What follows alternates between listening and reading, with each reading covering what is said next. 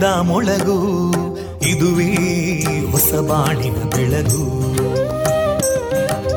ಪಾಂಚಜನ್ಯದ ಮೊಳಗು ಇದುವೇ ಹೊಸ ಬಾಳಿನ ಬೆಳಗು. ಜನಮಾನಸವ ಅರಳಿಸುವಂತ ಅರಳಿಸುವಂತ ಜನಮಾನಸವ ಅರಳಿಸುವಂತ ವಿವೇಕವಾಣಿಯ ಮೊಳಗು. ದುಃಖಗಳಿಗೆ ತಾಕೊರಳಾಗುವ ನೆಲ ಪ್ರೀತಿಯದಿ ಮೊಳಗು. ಇದುವೇ ಹೊಸ ಬಾಣಿನ ಬೆಳಗು. ಇದುವೇ ಪಾಂಚಜನ್ಯದ ಮೊಳಗು. ಇದುವೇ ಪಾಂಚಜನ್ಯದ ಮೊಳಗು. Radio Panchajanya ninety point eight FM. ಇದು ಜೀವ ಜೀವಗಳ ಸ್ವರ ಸಂಚಾರ. ಆತ್ಮೀಯರೆಲ್ಲರಿಗೂ ನಾನು ತೇಜಸ್ವಿ ರಾಜೇಶ್ ಮಾಡುವ ಪ್ರೀತಿಪೂರ್ವಕ ನಮಸ್ಕಾರಗಳು. ಇಂದು ಜುಲೈ ಇಪ್ಪತ್ತ ಎಂಟು ಗುರುವಾರ. ಈ ದಿನ ನಮ್ಮ ನಿಲಯದಿಂದ ಪ್ರಸಾರಗೊಳ್ಳಲಿರುವ ಕಾರ್ಯಕ್ರಮಗಳ ವಿವರಗಳು ಇಂತಿದೆ. ಮೊದಲಿಗೆ ಭಕ್ತಿಗೀತೆಗಳು. ಮಾರುಕಟ್ಟೆದಾರಣೆ. ಇಂದು ವಿಶ್ವ ಪ್ರಕೃತಿ ಸಂರಕ್ಷಣಾ ದಿನ. ಈ ದಿನದ ವಿಶೇಷತೆಯ ಅಂಗವಾಗಿ ವಿದ್ಯಾರ್ಥಿನಿ ಚಿತ್ತಾರ ಪಟೇಲ್ ಅವರಿಂದ ಮಾಹಿತಿ ದೇಶ ರಕ್ಷಣೆ ನಮ್ಮ ಹೊಣೆ. ಹತ್ತನೆಯ ಸರಣಿ ಕಾರ್ಯಕ್ರಮದಲ್ಲಿ ನಿವೃತ್ತ ಯೋಧರಾದಂತಹ ಶ್ರೀಯುತ ರಾಂಭಟ್ಕೆ ಅವರೊಂದಿಗಿನ ಯೋಧ ವೃತ್ತಿಯ ಅನುಭವದ ಮಾತುಕತೆ, ಶ್ರೀಯುತ ರಮೇಶ್ ಉಳೆಯ ಅವರ ಸಾಹಿತ್ಯದ ಹಾಡುಗಳು ವಿಎನ್ ಭಾಗವತ ಬರಬಳ್ಳಿ ಅವರಿಂದ ಜೀವನ ಪಾಠ, ಕಲಿಕಾ ಆಧಾರಿತ ಕತೆ, ವಿವೇಕಾನಂದ ಪದವಿ ಕಾಲೇಜು ಉಪನ್ಯಾಸಕರಾದಂತಹ ಡಾಕ್ಟರ್ ಮನಮೋಹನ್ ಅವರಿಂದ ಕನ್ನಡ ಸಾಹಿತ್ಯ. ಈ ವಿಚಾರವಾಗಿ ಭಾಷಣ. ಕೊನೆಯಲ್ಲಿ ಮಧುರಗಾನ ಪ್ರಸಾರಗೊಳ್ಳಲಿದೆ. ಇದೀಗ ಮೊದಲಿಗೆ ಶ್ರೀದೇವರ ಭಕ್ತಿಯ ಸ್ತುತಿಯನ್ನ ಆಲಿಸೋಣ.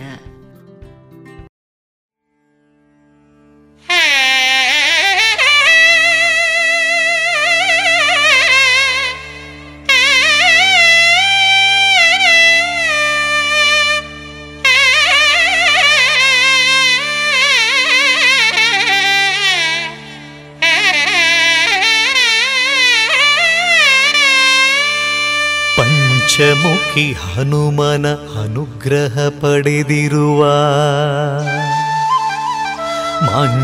ಮಂಚಾಲಮ್ಮನಲ್ಲಿ ಪ್ರಾರ್ಥನೆಗೈದಿರುವ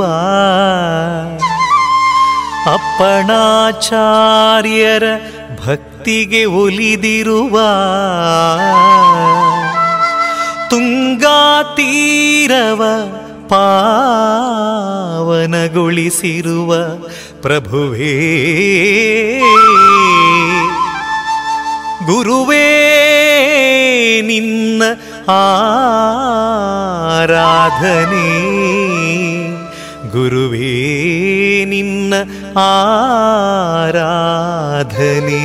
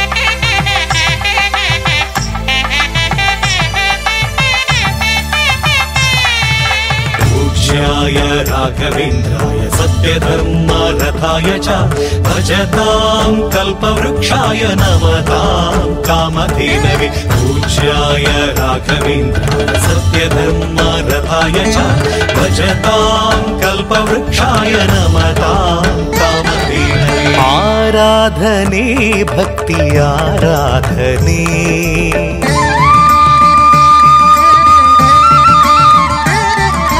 आराधने भक्ति आराधने। ಪ್ರತಿ ವರುಷಕ್ಕೂ ಘನ ಅನ್ನ ಸಂತರ್ಪಣೆ. ಭಕ್ತರ ಮನ ಗೆಲಿದ ಗುರು ಸಾರ್ವಭೌಮರ. ಭಕ್ತರ ಮನ ಗೆಲಿದ ಗುರು ಸಾರ್ವಭೌಮರ. ಭಕ್ತಿ ಪ್ರಚೋದನೆ ತುಂಬಿದೆ ಇಳೆಯೊಳು ಭಕ್ತಿ ಪ್ರಚೋದನೆ ಆರಾಧನೆ ಭಕ್ತಿ ಆರಾಧನೆ ಪ್ರತಿ ವರುಷಕ್ಕೂ ಘನ ಅನ್ನ ಸಂತರ್ಪಣೆ ಓಂ ಶ್ರೀ ರಾಘವೇಂದ್ರಾಯ ಓಂ ಶ್ರೀ ರಾಘವೇಂದ್ರಾಯ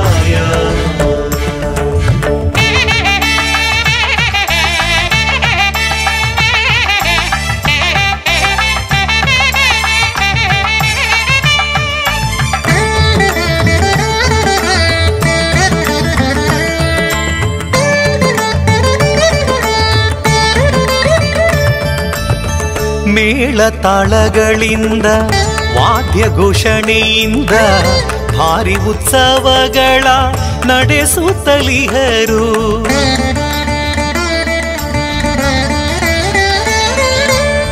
ಮೇಳ ತಾಳಗಳಿಂದ, ವಾದ್ಯ ಘೋಷಣೆಯಿಂದ, ಭಾರಿ ಉತ್ಸವಗಳ ನಡೆಸುತ್ತಲಿಹರು ಸಂತಸದಿಂದ ನೇಮವನುಟ್ಟುಕೊಂಡು ಸಂತಸದಿಂದ ನೇಮವನುಟ್ಟುಕೊಂಡು ಸಾವಿರಾರು ಜನ ಹಾಡಿ ಕೊಂಡಾಡುವರು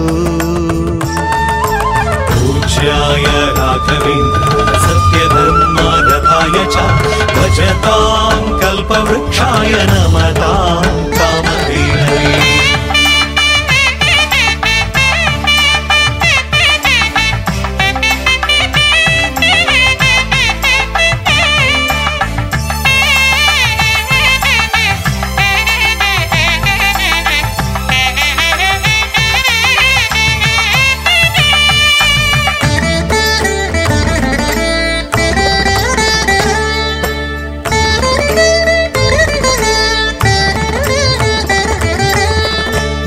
ಮುಡಿಪು ಕಾಣಿಕೆಗಳನ್ನು ಉಂಡಿಗೆ ತುಂಬಿ ಸಕಲ ಇಷ್ಟಾರ್ಥವ ಬೇಡುತ್ತಲಿಹರು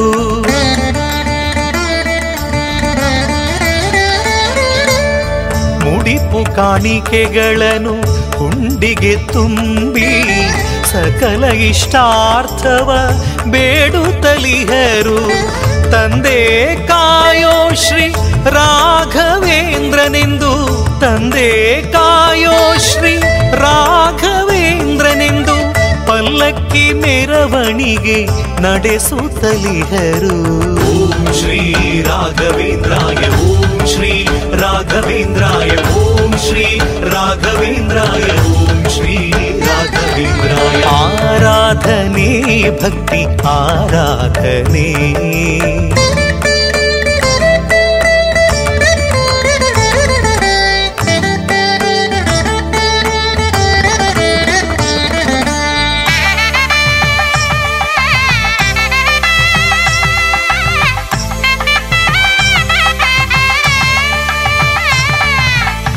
ವರಮಂತ್ರಾಲಯದಿ ವಾಸಿಪೆ ನೀನು.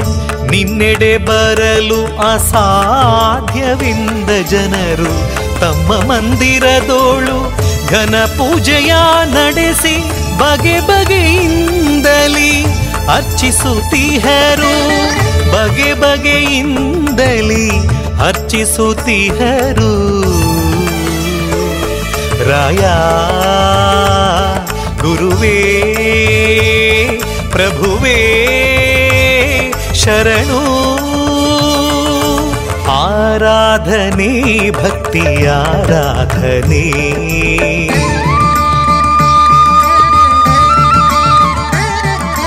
आराधने भक्ति आराधने। प्रतिवरुष खु घना अन्न सन्तर्पणे ಆರಾಧನೆ, ಭಕ್ತಿ ಆರಾಧನೆ. ಪ್ರತಿ ವರುಷಕ್ಕೂ ಘನ ಅನ್ನ ಸಂತರ್ಪಣೆ. ಭಕ್ತರ ಮನ ಗೆಲಿದ ಗುರು ಸಾರ್ವಭೌಮರ. ಭಕ್ತರ ಮನ ಗೆಲಿದ ಗುರು ಸಾರ್ವಭೌಮರ. ತುಂಬಿದೆ ಇಳೆಯುಳು ಭಕ್ತಿ ಪ್ರಚೋದನೆ. ತುಂಬಿದೆ ಇಳೆಯೋಳು ಭಕ್ತಿ ಪ್ರಚೋದನೆ ಆರಾಧನೆ ಭಕ್ತಿ. प्रतिवरुषकुघना अन्नसन्तर्पणे श्रीराघवेन्द्राय ॐ श्री राघवेन्द्राय ॐ श्री राघवेन्द्राय ॐ श्री राघवेन्द्राय ॐ श्रीराघवेन्द्राय ॐ श्री राघवेन्द्राय ॐ श्री राघवेन्द्राय ॐ श्री राघवेन्द्राय।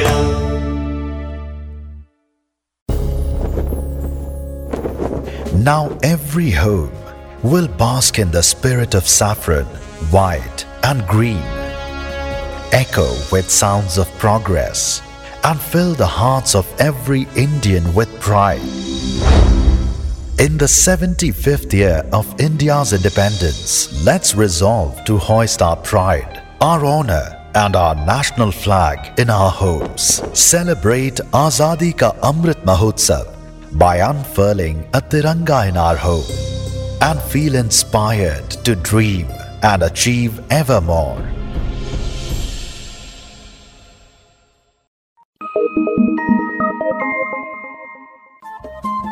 Radio Panchajanya ತೊಂಬತ್ತು ಬಿಂದು ಎಂಟು ಎಫ್ಎಂ ಸಮುದಾಯ ಬಾನುಲಿ ಕೇಂದ್ರ ಪುತ್ತೂರು ಇದು ಜೀವ ಜೀವದ ಸ್ವರ ಸಂಚಾರ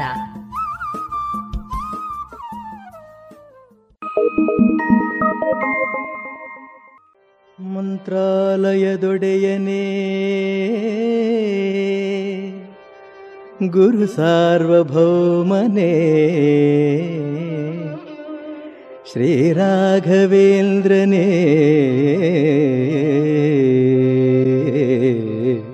हे अनन्तकरुणासागरने।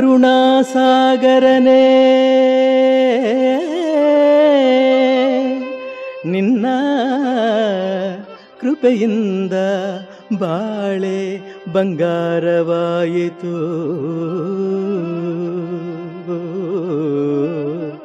ಬಾಳೆ ಬಂಗಾರವಾಯಿತು.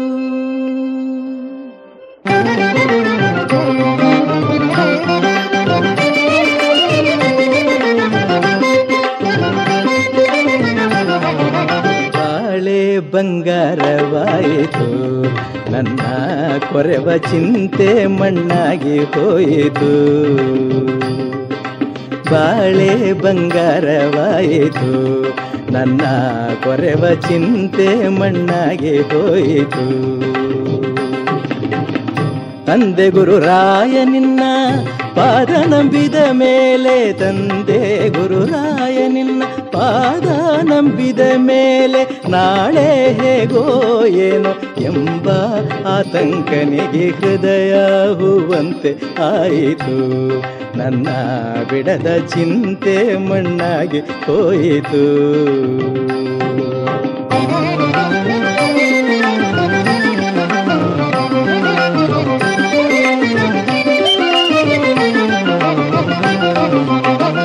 ನೀನೆ ಗತಿ ಎಂದು ನೊಂದು ಗುರು ರಾಘವೇಂದ್ರ ಎಂದು ಆ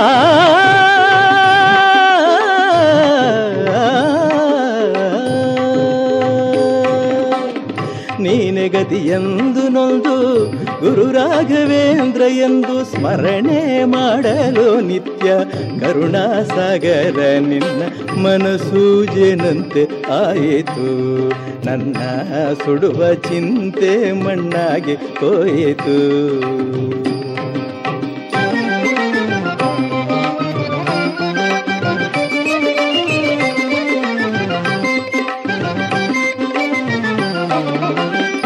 ನಿನ್ನ ಬೃಂದಾವನವ ಕಣ್ತುಂಬ ಕಂಡ ಮೇಲೆ ನಿನ್ನ ಬೃಂದಾವನವ ಕಣ್ತುಂಬ ಕಂಡ ಮೇಲೆ ನನ್ನಂತರಂಗದಲ್ಲಿ ನೀ ಸೇರಿ ಹೋದ ಮೇಲೆ ಬದುಕೆ ಬೆಳದಿಂಗಳಾಯಿತು ನನ್ನ ಕೊಲುವ ಚಿಂತೆ ಮಣ್ಣಾಗಿ ಹೋಯಿತು.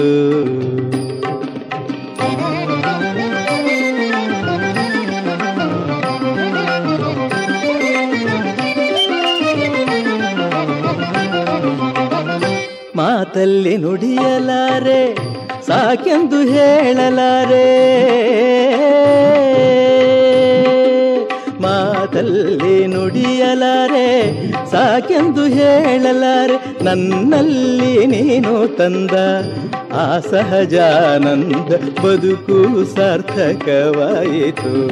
ನಿನ್ನಿಂದ ಸ್ವಾಮಿ ಬಾಳೆ ಬಂಗಾರವಾಯಿತು.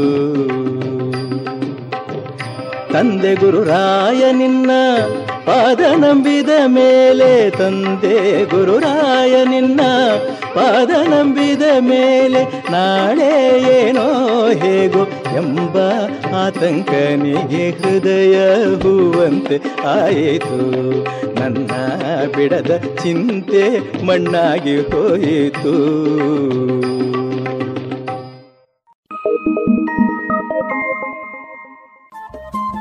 ರೇಡಿಯೋ ಪಾಂಚಜನ್ಯ ತೊಂಬತ್ತು ಬಿಂದು ಎಂಟು ಎಫ್ಎಂ ಸಮುದಾಯ ಬಾನುಲಿ ಕೇಂದ್ರ ಪುತ್ತೂರು. ಇದು ಜೀವ ಜೀವದ ಸ್ವರ ಸಂಚಾರ.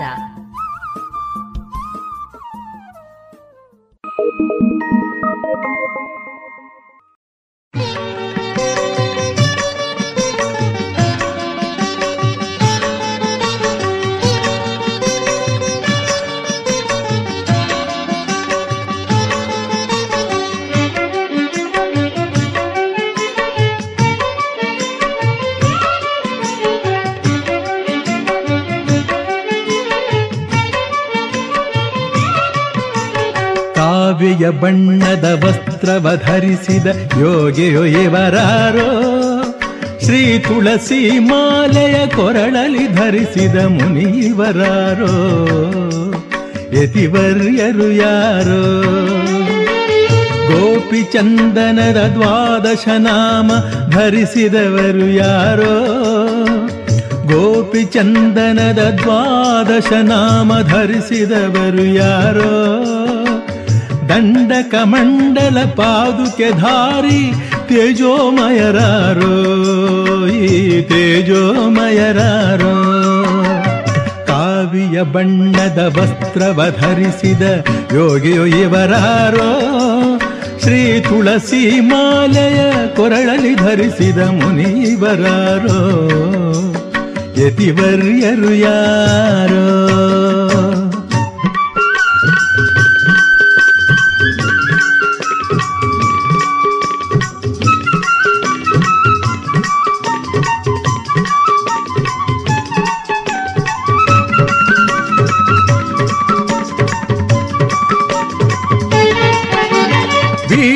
ಹಿಡಿದು ಸ್ವರ ಮಾಧುರ್ಯದ ರಸಹೊಳೆ ಹರಿಸುವರು. ವೇದ ಗ್ರಂಥಗಳ ವ್ಯಾಖ್ಯಾನವಾಗಿ ಪರಿಮಳ ರಚಿಸುವರು. ಶ್ರೀ ಶಂಕುಕರ್ಣ ಪ್ರಹ್ಲಾದರಾಯ ವ್ಯಾಸರೂಪರಿವರು. ಈ ತುಂಗೆ ಮಡಿಲಲ್ಲಿ ಭಕ್ತರಿಗೊಲುಮೆ ನೀಡುತ್ತ ನೆಲಸಿಹರು ಮಮತೆಯ ಮುನಿವರು. ಕಾವಿಯ ಬಣ್ಣದ ವಸ್ತ್ರವ ಧರಿಸಿದ ಯೋಗಿಯು ಇವರಾರೋ. ಶ್ರೀ ತುಳಸಿ ಮಾಲೆಯ ಕೊರಳಲಿ ಧರಿಸಿದ ಮುನಿವರಾರೋ ಯತಿವರ್ಯರು ಯಾರೋ.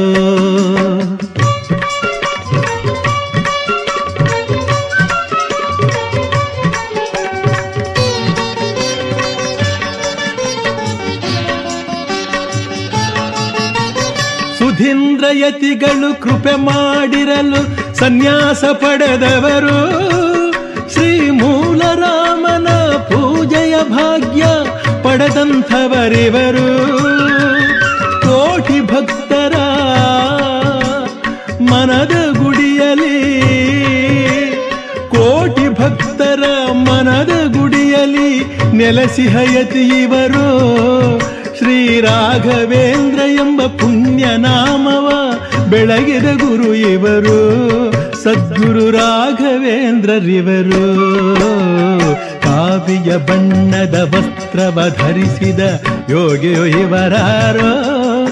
ಶ್ರೀ ತುಳಸಿ ಮಾಲೆಯ ಕೊರಳಲಿ ಧರಿಸಿದ ಮುನಿವರಾರೋ. ಯತಿವರ್ಯರು ಯಾರೋ? ಕಾವಿಯ ಬಣ್ಣದ ವಸ್ತ್ರವ ಧರಿಸಿದ ಯೋಗಿಯು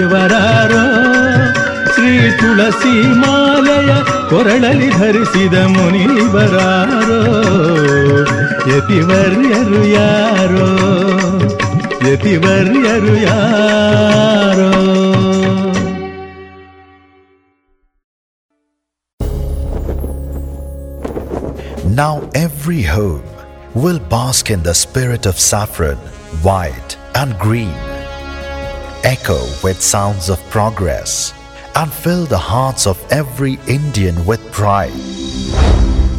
In the 75th year of India's independence, let's resolve to hoist our pride, our honor, and our national flag in our homes. Celebrate Azadi Ka Amrit Mahotsav by unfurling a Tiranga in our home and feel inspired to dream and achieve ever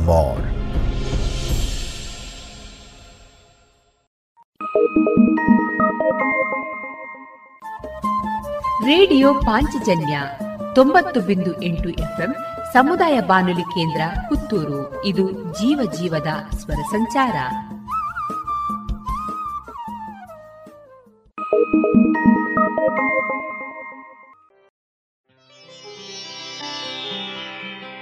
ಕರೆಯುತ್ತಿದೆ.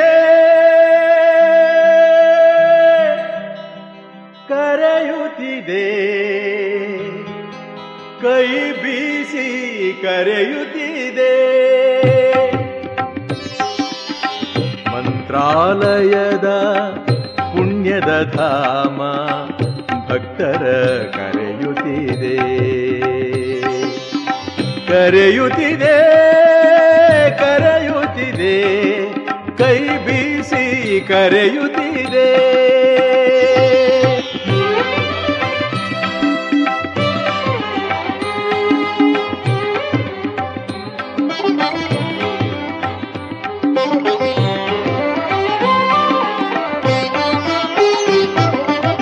ಪಾವನ ತುಂಗ ನದಿ ಕರೆಯಲ್ಲಿ ಗುಡಿಗಂಟೆಗಳು ಮೊಳಗುತ್ತಿವೆ. ಪಾವನ ತುಂಗ ನದಿ ಕರೆಯಲ್ಲಿ ಗುಡಿಗಂಟೆಗಳು ಮೊಳಗುತ್ತಿವೆ. ರಾಯರ ಸನ್ನಿಧಿ ಸೇವೆಯ ಸಮಯ, ರಾಯರ ಸನ್ನಿಧಿ ಸೇವೆಯ ಸಮಯ. ಆಯಿತು ಬನ್ನಿರಿ ಎನ್ನುತ್ತಿದೆ. ಕರೆಯುತ್ತಿದೆ ಕರೆಯುತ್ತಿದೆ. ಕೈ ಬೀಸಿ ಕರೆಯುತ್ತಿದೆ.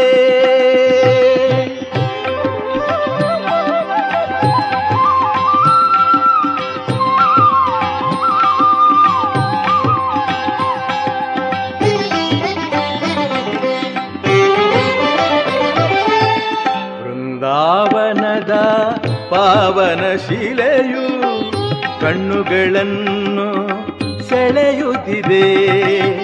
ಬೃಂದಾವನದ ಪಾವನ ಶಿಲೆಯು ಕಣ್ಣುಗಳನ್ನು ಸೆಳೆಯುತ್ತಿದೆ. ಅದರಲ್ಲಿ ಇರುವ ಶತರವಿ ತೇಜ, ಅದರಲ್ಲಿ ಇರುವ ಶತರವಿ ತೇಜ, ಭಕ್ತರೇ ನೋಡಿರಿ ಕರೆಯುತ್ತಿದೆ ಕರೆಯುತ್ತಿದೆ ಕೈ ಬೀಸಿ ಕರೆಯುತ್ತಿದೆ.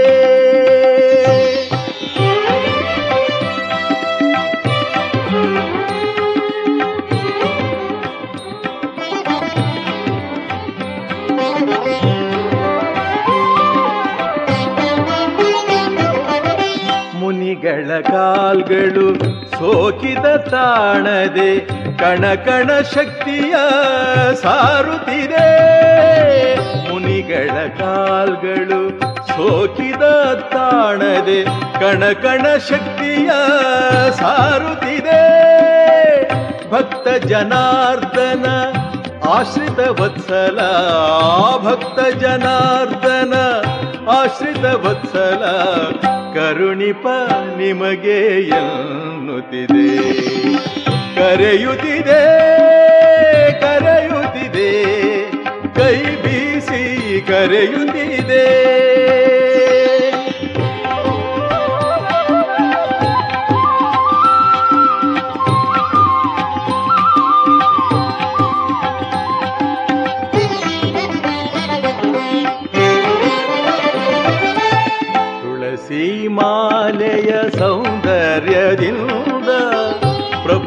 ಕಾಂತಿಯು ಬೆಳಗುತ್ತಿದೆ. ತುಳಸಿ ಮಾಲೆಯ ಸೌಂದರ್ಯದಿಂದ ಪ್ರಭುವಿನ ಕಾಂತಿಯು ಬೆಳಗುತ್ತಿದೆ. ಕ್ಷೇತ್ರದಿ ನೀಡುವ ಮಂತ್ರಾಕ್ಷತೆಯು, ಕ್ಷೇತ್ರದಿ ನೀಡುವ ಮಂತ್ರಾಕ್ಷತೆಯು ರಾಯರ ಮಹಿಮೆಯ ಸಾರುತ್ತಿದೆ. ಕರೆಯುತ್ತಿದೆ ಕರೆಯುತ್ತಿದೆ ಕೈ ಬೀಸಿ ಕರೆಯುತ್ತಿದೆ. ಮಂತ್ರಾಲಯದ ಪುಣ್ಯದ ಧಾಮ ಭಕ್ತರ ಕರೆಯುತ್ತಿದೆ. ಕರೆಯುತ್ತಿದೆ.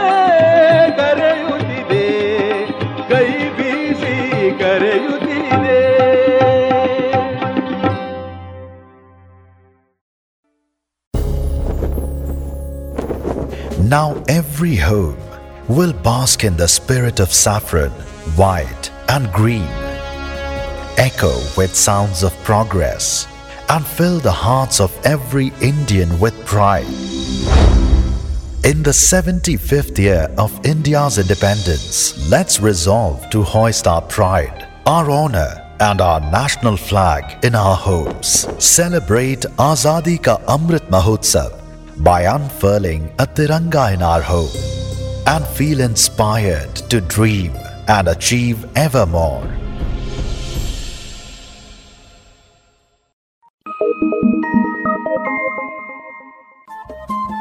Radio Panchajanya ತೊಂಬತ್ತು ಬಿಂದು ಎಂಟು ಎಫ್ಎಂ ಸಮುದಾಯ ಬಾನುಲಿ ಕೇಂದ್ರ ಪುತ್ತೂರು ಇದು ಜೀವ ಜೀವದ ಸ್ವರ ಸಂಚಾರ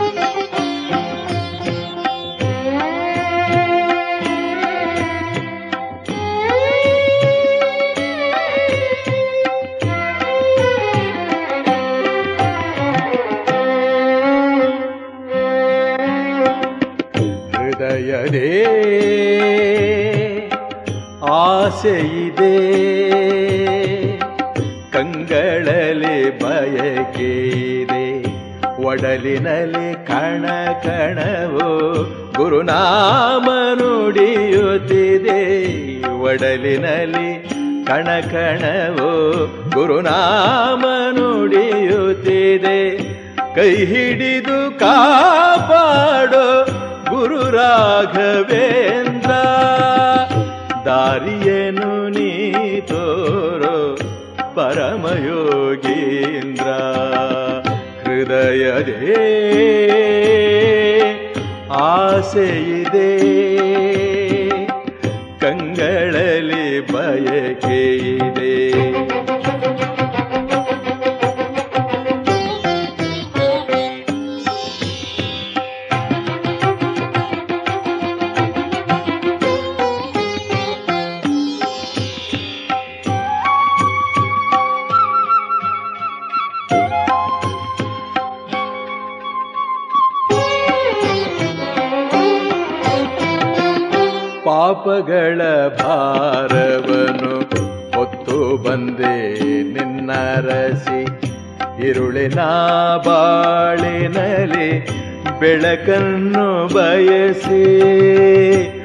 ಪಾಪಗಳ ಭಾರವನು ಹೊತ್ತು ಬಂದೆ ನಿನ್ನರಸಿ ಇರುಳಿನ ಬಾಳಿನಲ್ಲಿ ಬೆಳಕನ್ನು ಬಯಸಿ.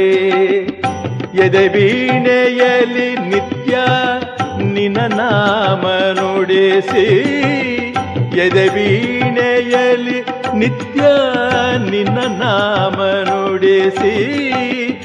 ಭಜಿಸುತ್ತಿ ಹೇ ಗುರುರಾಯ ಮುಕ್ತಿಯನ್ನು ಬಯಸಿ ಹೃದಯದೇ ಆಸೆ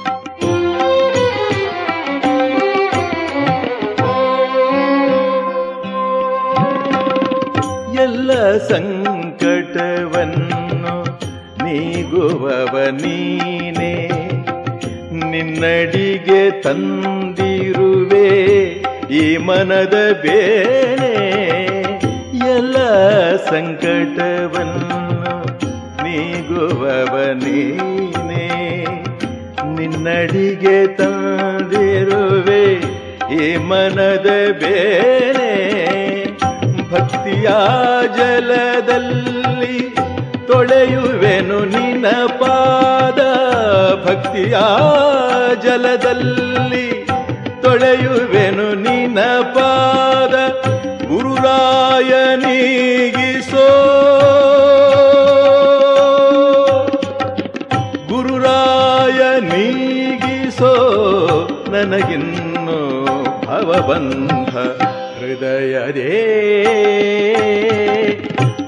ಆಸೆ ಇದೆ ಕಂಗಳಲ್ಲಿ ಬಯಕೆ ಇದೆ ಒಡಲಿನಲ್ಲಿ ಕಣ ಕಣವು ಗುರುನಾಮ ನುಡಿಯುತ್ತಿದೆ ಒಡಲಿನಲ್ಲಿ ಕಣ ಕಣವು ಗುರುನಾಮ ನುಡಿಯುತ್ತಿದೆ ಕೈ ಹಿಡಿದು ಕಾಪಾಡು ಗುರು ರಾಘವೇಂದ್ರ ದಾರಿಯನು ಪರಮಯೋಗೀಂದ್ರ ಹೃದಯದೇ ಆಸೆಯಿದೆ. ಕಂಗಳಲಿ ಇದೆ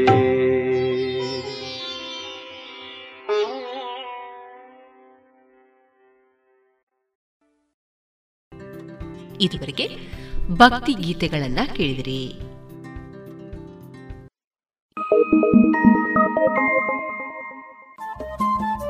ರೇಡಿಯೋ ಪಾಂಚಜನ್ಯ ತೊಂಬತ್ತು ಬಿಂದು ಎಂಟು ಎಫ್ಎಂ ಸಮುದಾಯ ಬಾನುಲಿ ಕೇಂದ್ರ ಪುತ್ತೂರು. ಇದು ಜೀವ ಜೀವದ ಸ್ವರ ಸಂಚಾರ.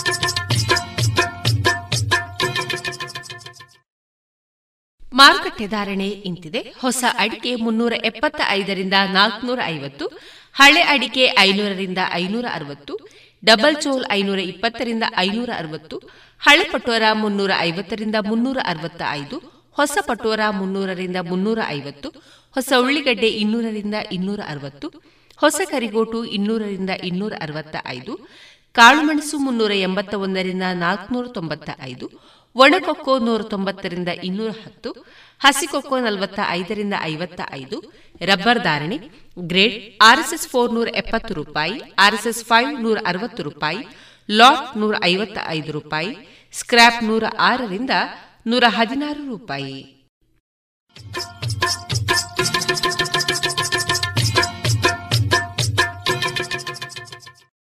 ತಂಬಾಕು ಮಸಾಲದ ರುಚಿ ನೋಡೋದಕ್ಕೆ ಅದನ್ನು ಅಂಗೈಯಲ್ಲಿ ಉಚ್ಚುತ್ತೀರಿ ಆಮೇಲೆ ಅದನ್ನ ಬಾಯೊಳಗೆ ಇಟ್ಕೋತೀರಿ. ಧೂಮಪಾನ ಮಾಡೋದಕ್ಕೆ ಸಿಗರೆಟ್ ಮತ್ತು ಬೀಡಿನ ಹಚ್ತೀರಿ ಬಾಯಲ್ಲಿ ಇಟ್ಕೊಳ್ತೀರಿ. ಆಮೇಲೆ ಕ್ಯಾನ್ಸರ್ ಕೊರೋನಾ ಟಿಬಿ ಹಾಗೂ ಹೃದಯದ ರೋಗಗಳಿಂದ ಜೀವನ ಪೂರ್ತಿ ನರಳುತ್ತೀರಿ. ಸರ್ ತಂಬಾಕು ನಿಮ್ಮ ಜೀವನಕ್ಕಷ್ಟೇ ಹಾನಿಕಾರ ಅಲ್ಲ ನಿಮ್ಮ ಹಾಗೂ ನಿಮ್ಮ ಕುಟುಂಬದ ಸಂತೋಷಕ್ಕೂ ಹಾನಿಕಾರಕ. ಆರೋಗ್ಯಕರ ಜೀವನಕ್ಕಾಗಿ ಹಿಂದೆ ಒಂದು ಪ್ರತಿಜ್ಞೆ ಮಾಡಿ. ಸಿಗರೇಟ್ ಬೀಡಿ ಹಾಗೂ ಯಾವುದೇ ತರಹದ ತಂಬಾಕು ಸೇವನೆಯನ್ನು ಬಿಟ್ಟು ಬಿಡಿ ನಿಮ್ಮ ಹಾಗೂ ನಿಮ್ಮ ಕುಟುಂಬದವರ ಆರೋಗ್ಯ ಕಾಪಾಡಿಕೊಳ್ಳಿ. ಇಂದು ವಿಶ್ವ ಪ್ರಕೃತಿ ಸಂರಕ್ಷಣಾ ದಿನ. ಈ ದಿನದ ವಿಶೇಷತೆಯ ಅಂಗವಾಗಿ ವಿವೇಕಾನಂದ ಪದವಿ ಪೂರ್ವ ಕಾಲೇಜು ವಿದ್ಯಾರ್ಥಿನಿ ಚಿತ್ತಾರಾ ಪಟೇಲ್ ಅವರಿಂದ ಮಾಹಿತಿಯನ್ನ ಕೇಳೋಣ. ಮಧುವಾತಾರುತಯತೆ ಮಧು ಶರಂತಿ ಸಿಂಧವಹ ಎಲ್ಲರಿಗೂ ನಮಸ್ಕಾರ.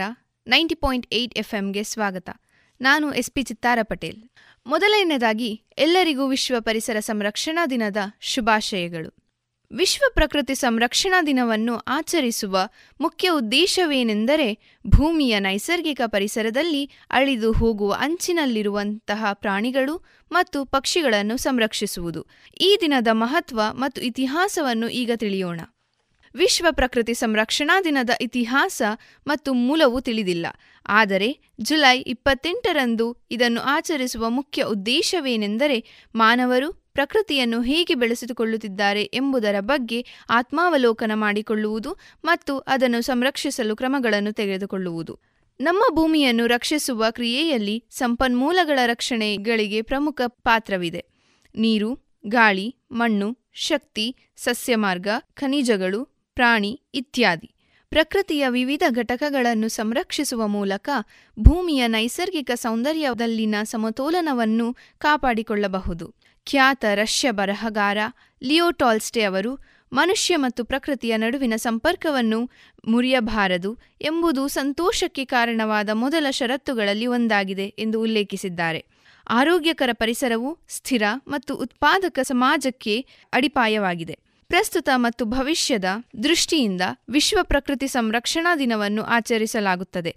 ನಮ್ಮ ನೈಸರ್ಗಿಕ ಸಂಪನ್ಮೂಲಗಳನ್ನು ರಕ್ಷಿಸಲು, ಸಂರಕ್ಷಿಸಲು ಮತ್ತು ಸ್ಥಿರವಾಗಿ ನಿರ್ವಹಿಸಲು ನಾವೆಲ್ಲ ಕ್ರಮ ಕೈಗೊಳ್ಳಲೇಬೇಕಾಗಿದೆ.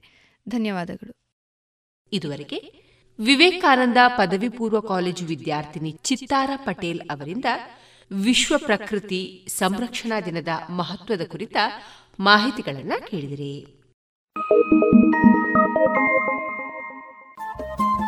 ರೇಡಿಯೋ ಪಾಂಚಜನ್ಯ ತೊಂಬತ್ತು ಬಿಂದು ಎಂಟು ಎಫ್ಎಂ, ಸಮುದಾಯ ಬಾನುಲಿ ಕೇಂದ್ರ ಪುತ್ತೂರು. ಇದು ಜೀವ ಜೀವದ ಸ್ವರ ಸಂಚಾರ.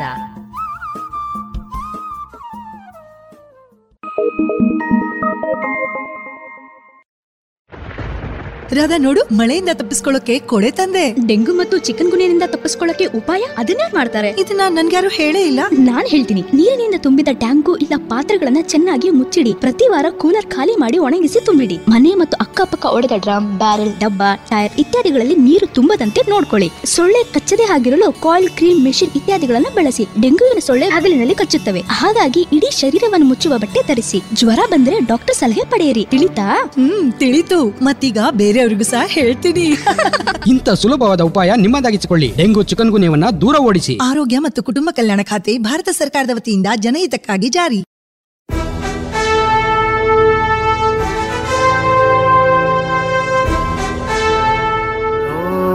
ದೇವ ದೇವ ದೇವಾನ ಕೈ ಮುಗಿವೆ. ನಮ್ಮನು ಕಾಯುವ ಸೈನ್ಯದ ಕಡೆಗೆ. ನಮ್ಮ ನೆಮ್ಮದಿಯ ಜೀವನಕ್ಕೆ ಕಾರಣರಾದ ವೀರ ಯೋಧರ ಬದುಕು ಹೇಗಿರುತ್ತೆ ಗೊತ್ತೇ?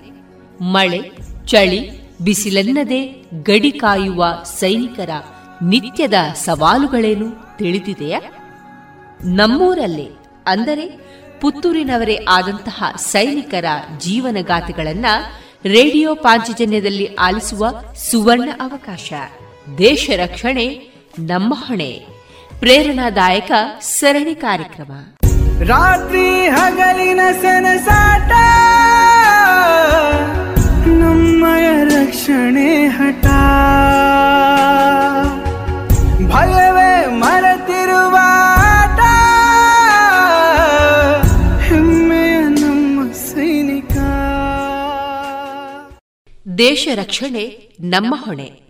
ಹತ್ತನೆಯ ಸರಣಿ ಕಾರ್ಯಕ್ರಮದಲ್ಲಿ ನಿವೃತ್ತ ಯೋಧರಾದಂತಹ ಶ್ರೀಯುತ ರಾಮ್ಭಟ್ ಕೆ ಅವರೊಂದಿಗಿನ ಯೋಧ ವೃತ್ತಿಯ ಅನುಭವದ ಮಾತುಕತೆಯನ್ನ ಕೇಳೋಣ. ಮಾತುಕತೆಯ ಜೊತೆಗಿರುವ ನಾನು ತೇಜಸ್ವಿ ರಾಜೇಶ್. ಈ ಕಾರ್ಯಕ್ರಮದ ಸಂಯೋಜನೆ ಶ್ರೀಮತಿ ಶಂಕರ್ ಶರ್ಮಾ. ಆತ್ಮೀಯ ಕೇಳುಗರಿಗೆಲ್ಲ ದೇಶ ರಕ್ಷಣೆ, ನಮ್ಮ ಹೊಣೆ. ವಿಶೇಷ ಸಂಚಿಕೆಯಲ್ಲಿ ಇಂದಿನ ಈ ಕಾರ್ಯಕ್ರಮದಲ್ಲಿ ನಮ್ಮೊಂದಿಗಿರುವವರು ಶ್ರೀಯುತರಾದಂತಹ ರಾಮ್ಭಟ್ ಕೆ ಇವರು. ಇವರಿಗೆ ಗೌರವಪೂರ್ವಕವಾದ ಸ್ವಾಗತ, ಸರ್. ಸರ್, ನೀವು ಸೈನ್ಯದಲ್ಲಿ ಒಂದಷ್ಟು ಕಾಲ ದೇಶಕ್ಕಾಗಿ ನೀವು ಸೇವೆಯನ್ನ ನೀವು ಮಾಡಿದವರು. ನಿಮ್ಮ ಒಂದಷ್ಟು ಅನುಭವದ ಆಧಾರದ ಮೇರೆಗೆ ನೀವು ಸೈನ್ಯಕ್ಕೆ ಸೇರಬೇಕು ಅನ್ನೋದು ನಿಮ್ಮ ಬಾಲ್ಯದ ಒಂದು ಕನಸಾಗಿತ್ತ? ಅಥವಾ ಆಕಸ್ಮಿಕವಾಗಿ ನೀವು ಸೈನ್ಯಕ್ಕೆ ಸೇರೋದಕ್ಕೆ ಕಾರಣ ಆಯ್ತಾ, ಸರ್? ಈ ಬಗ್ಗೆ ಒಂದಷ್ಟು ಮಾಹಿತಿಯನ್ನ, ಈ ಒಂದಷ್ಟು ನಿಮ್ಮ ಅನುಭವವನ್ನು ನಮ್ಮ ಜೊತೆ ಹಂಚಿಕೊಳ್ತೀರಾ, ಸರ್? ನಾನು ಆಕಸ್ಮಿಕವಾಗಿ ಆರ್ಮಿ ಸೇರಿದೆ.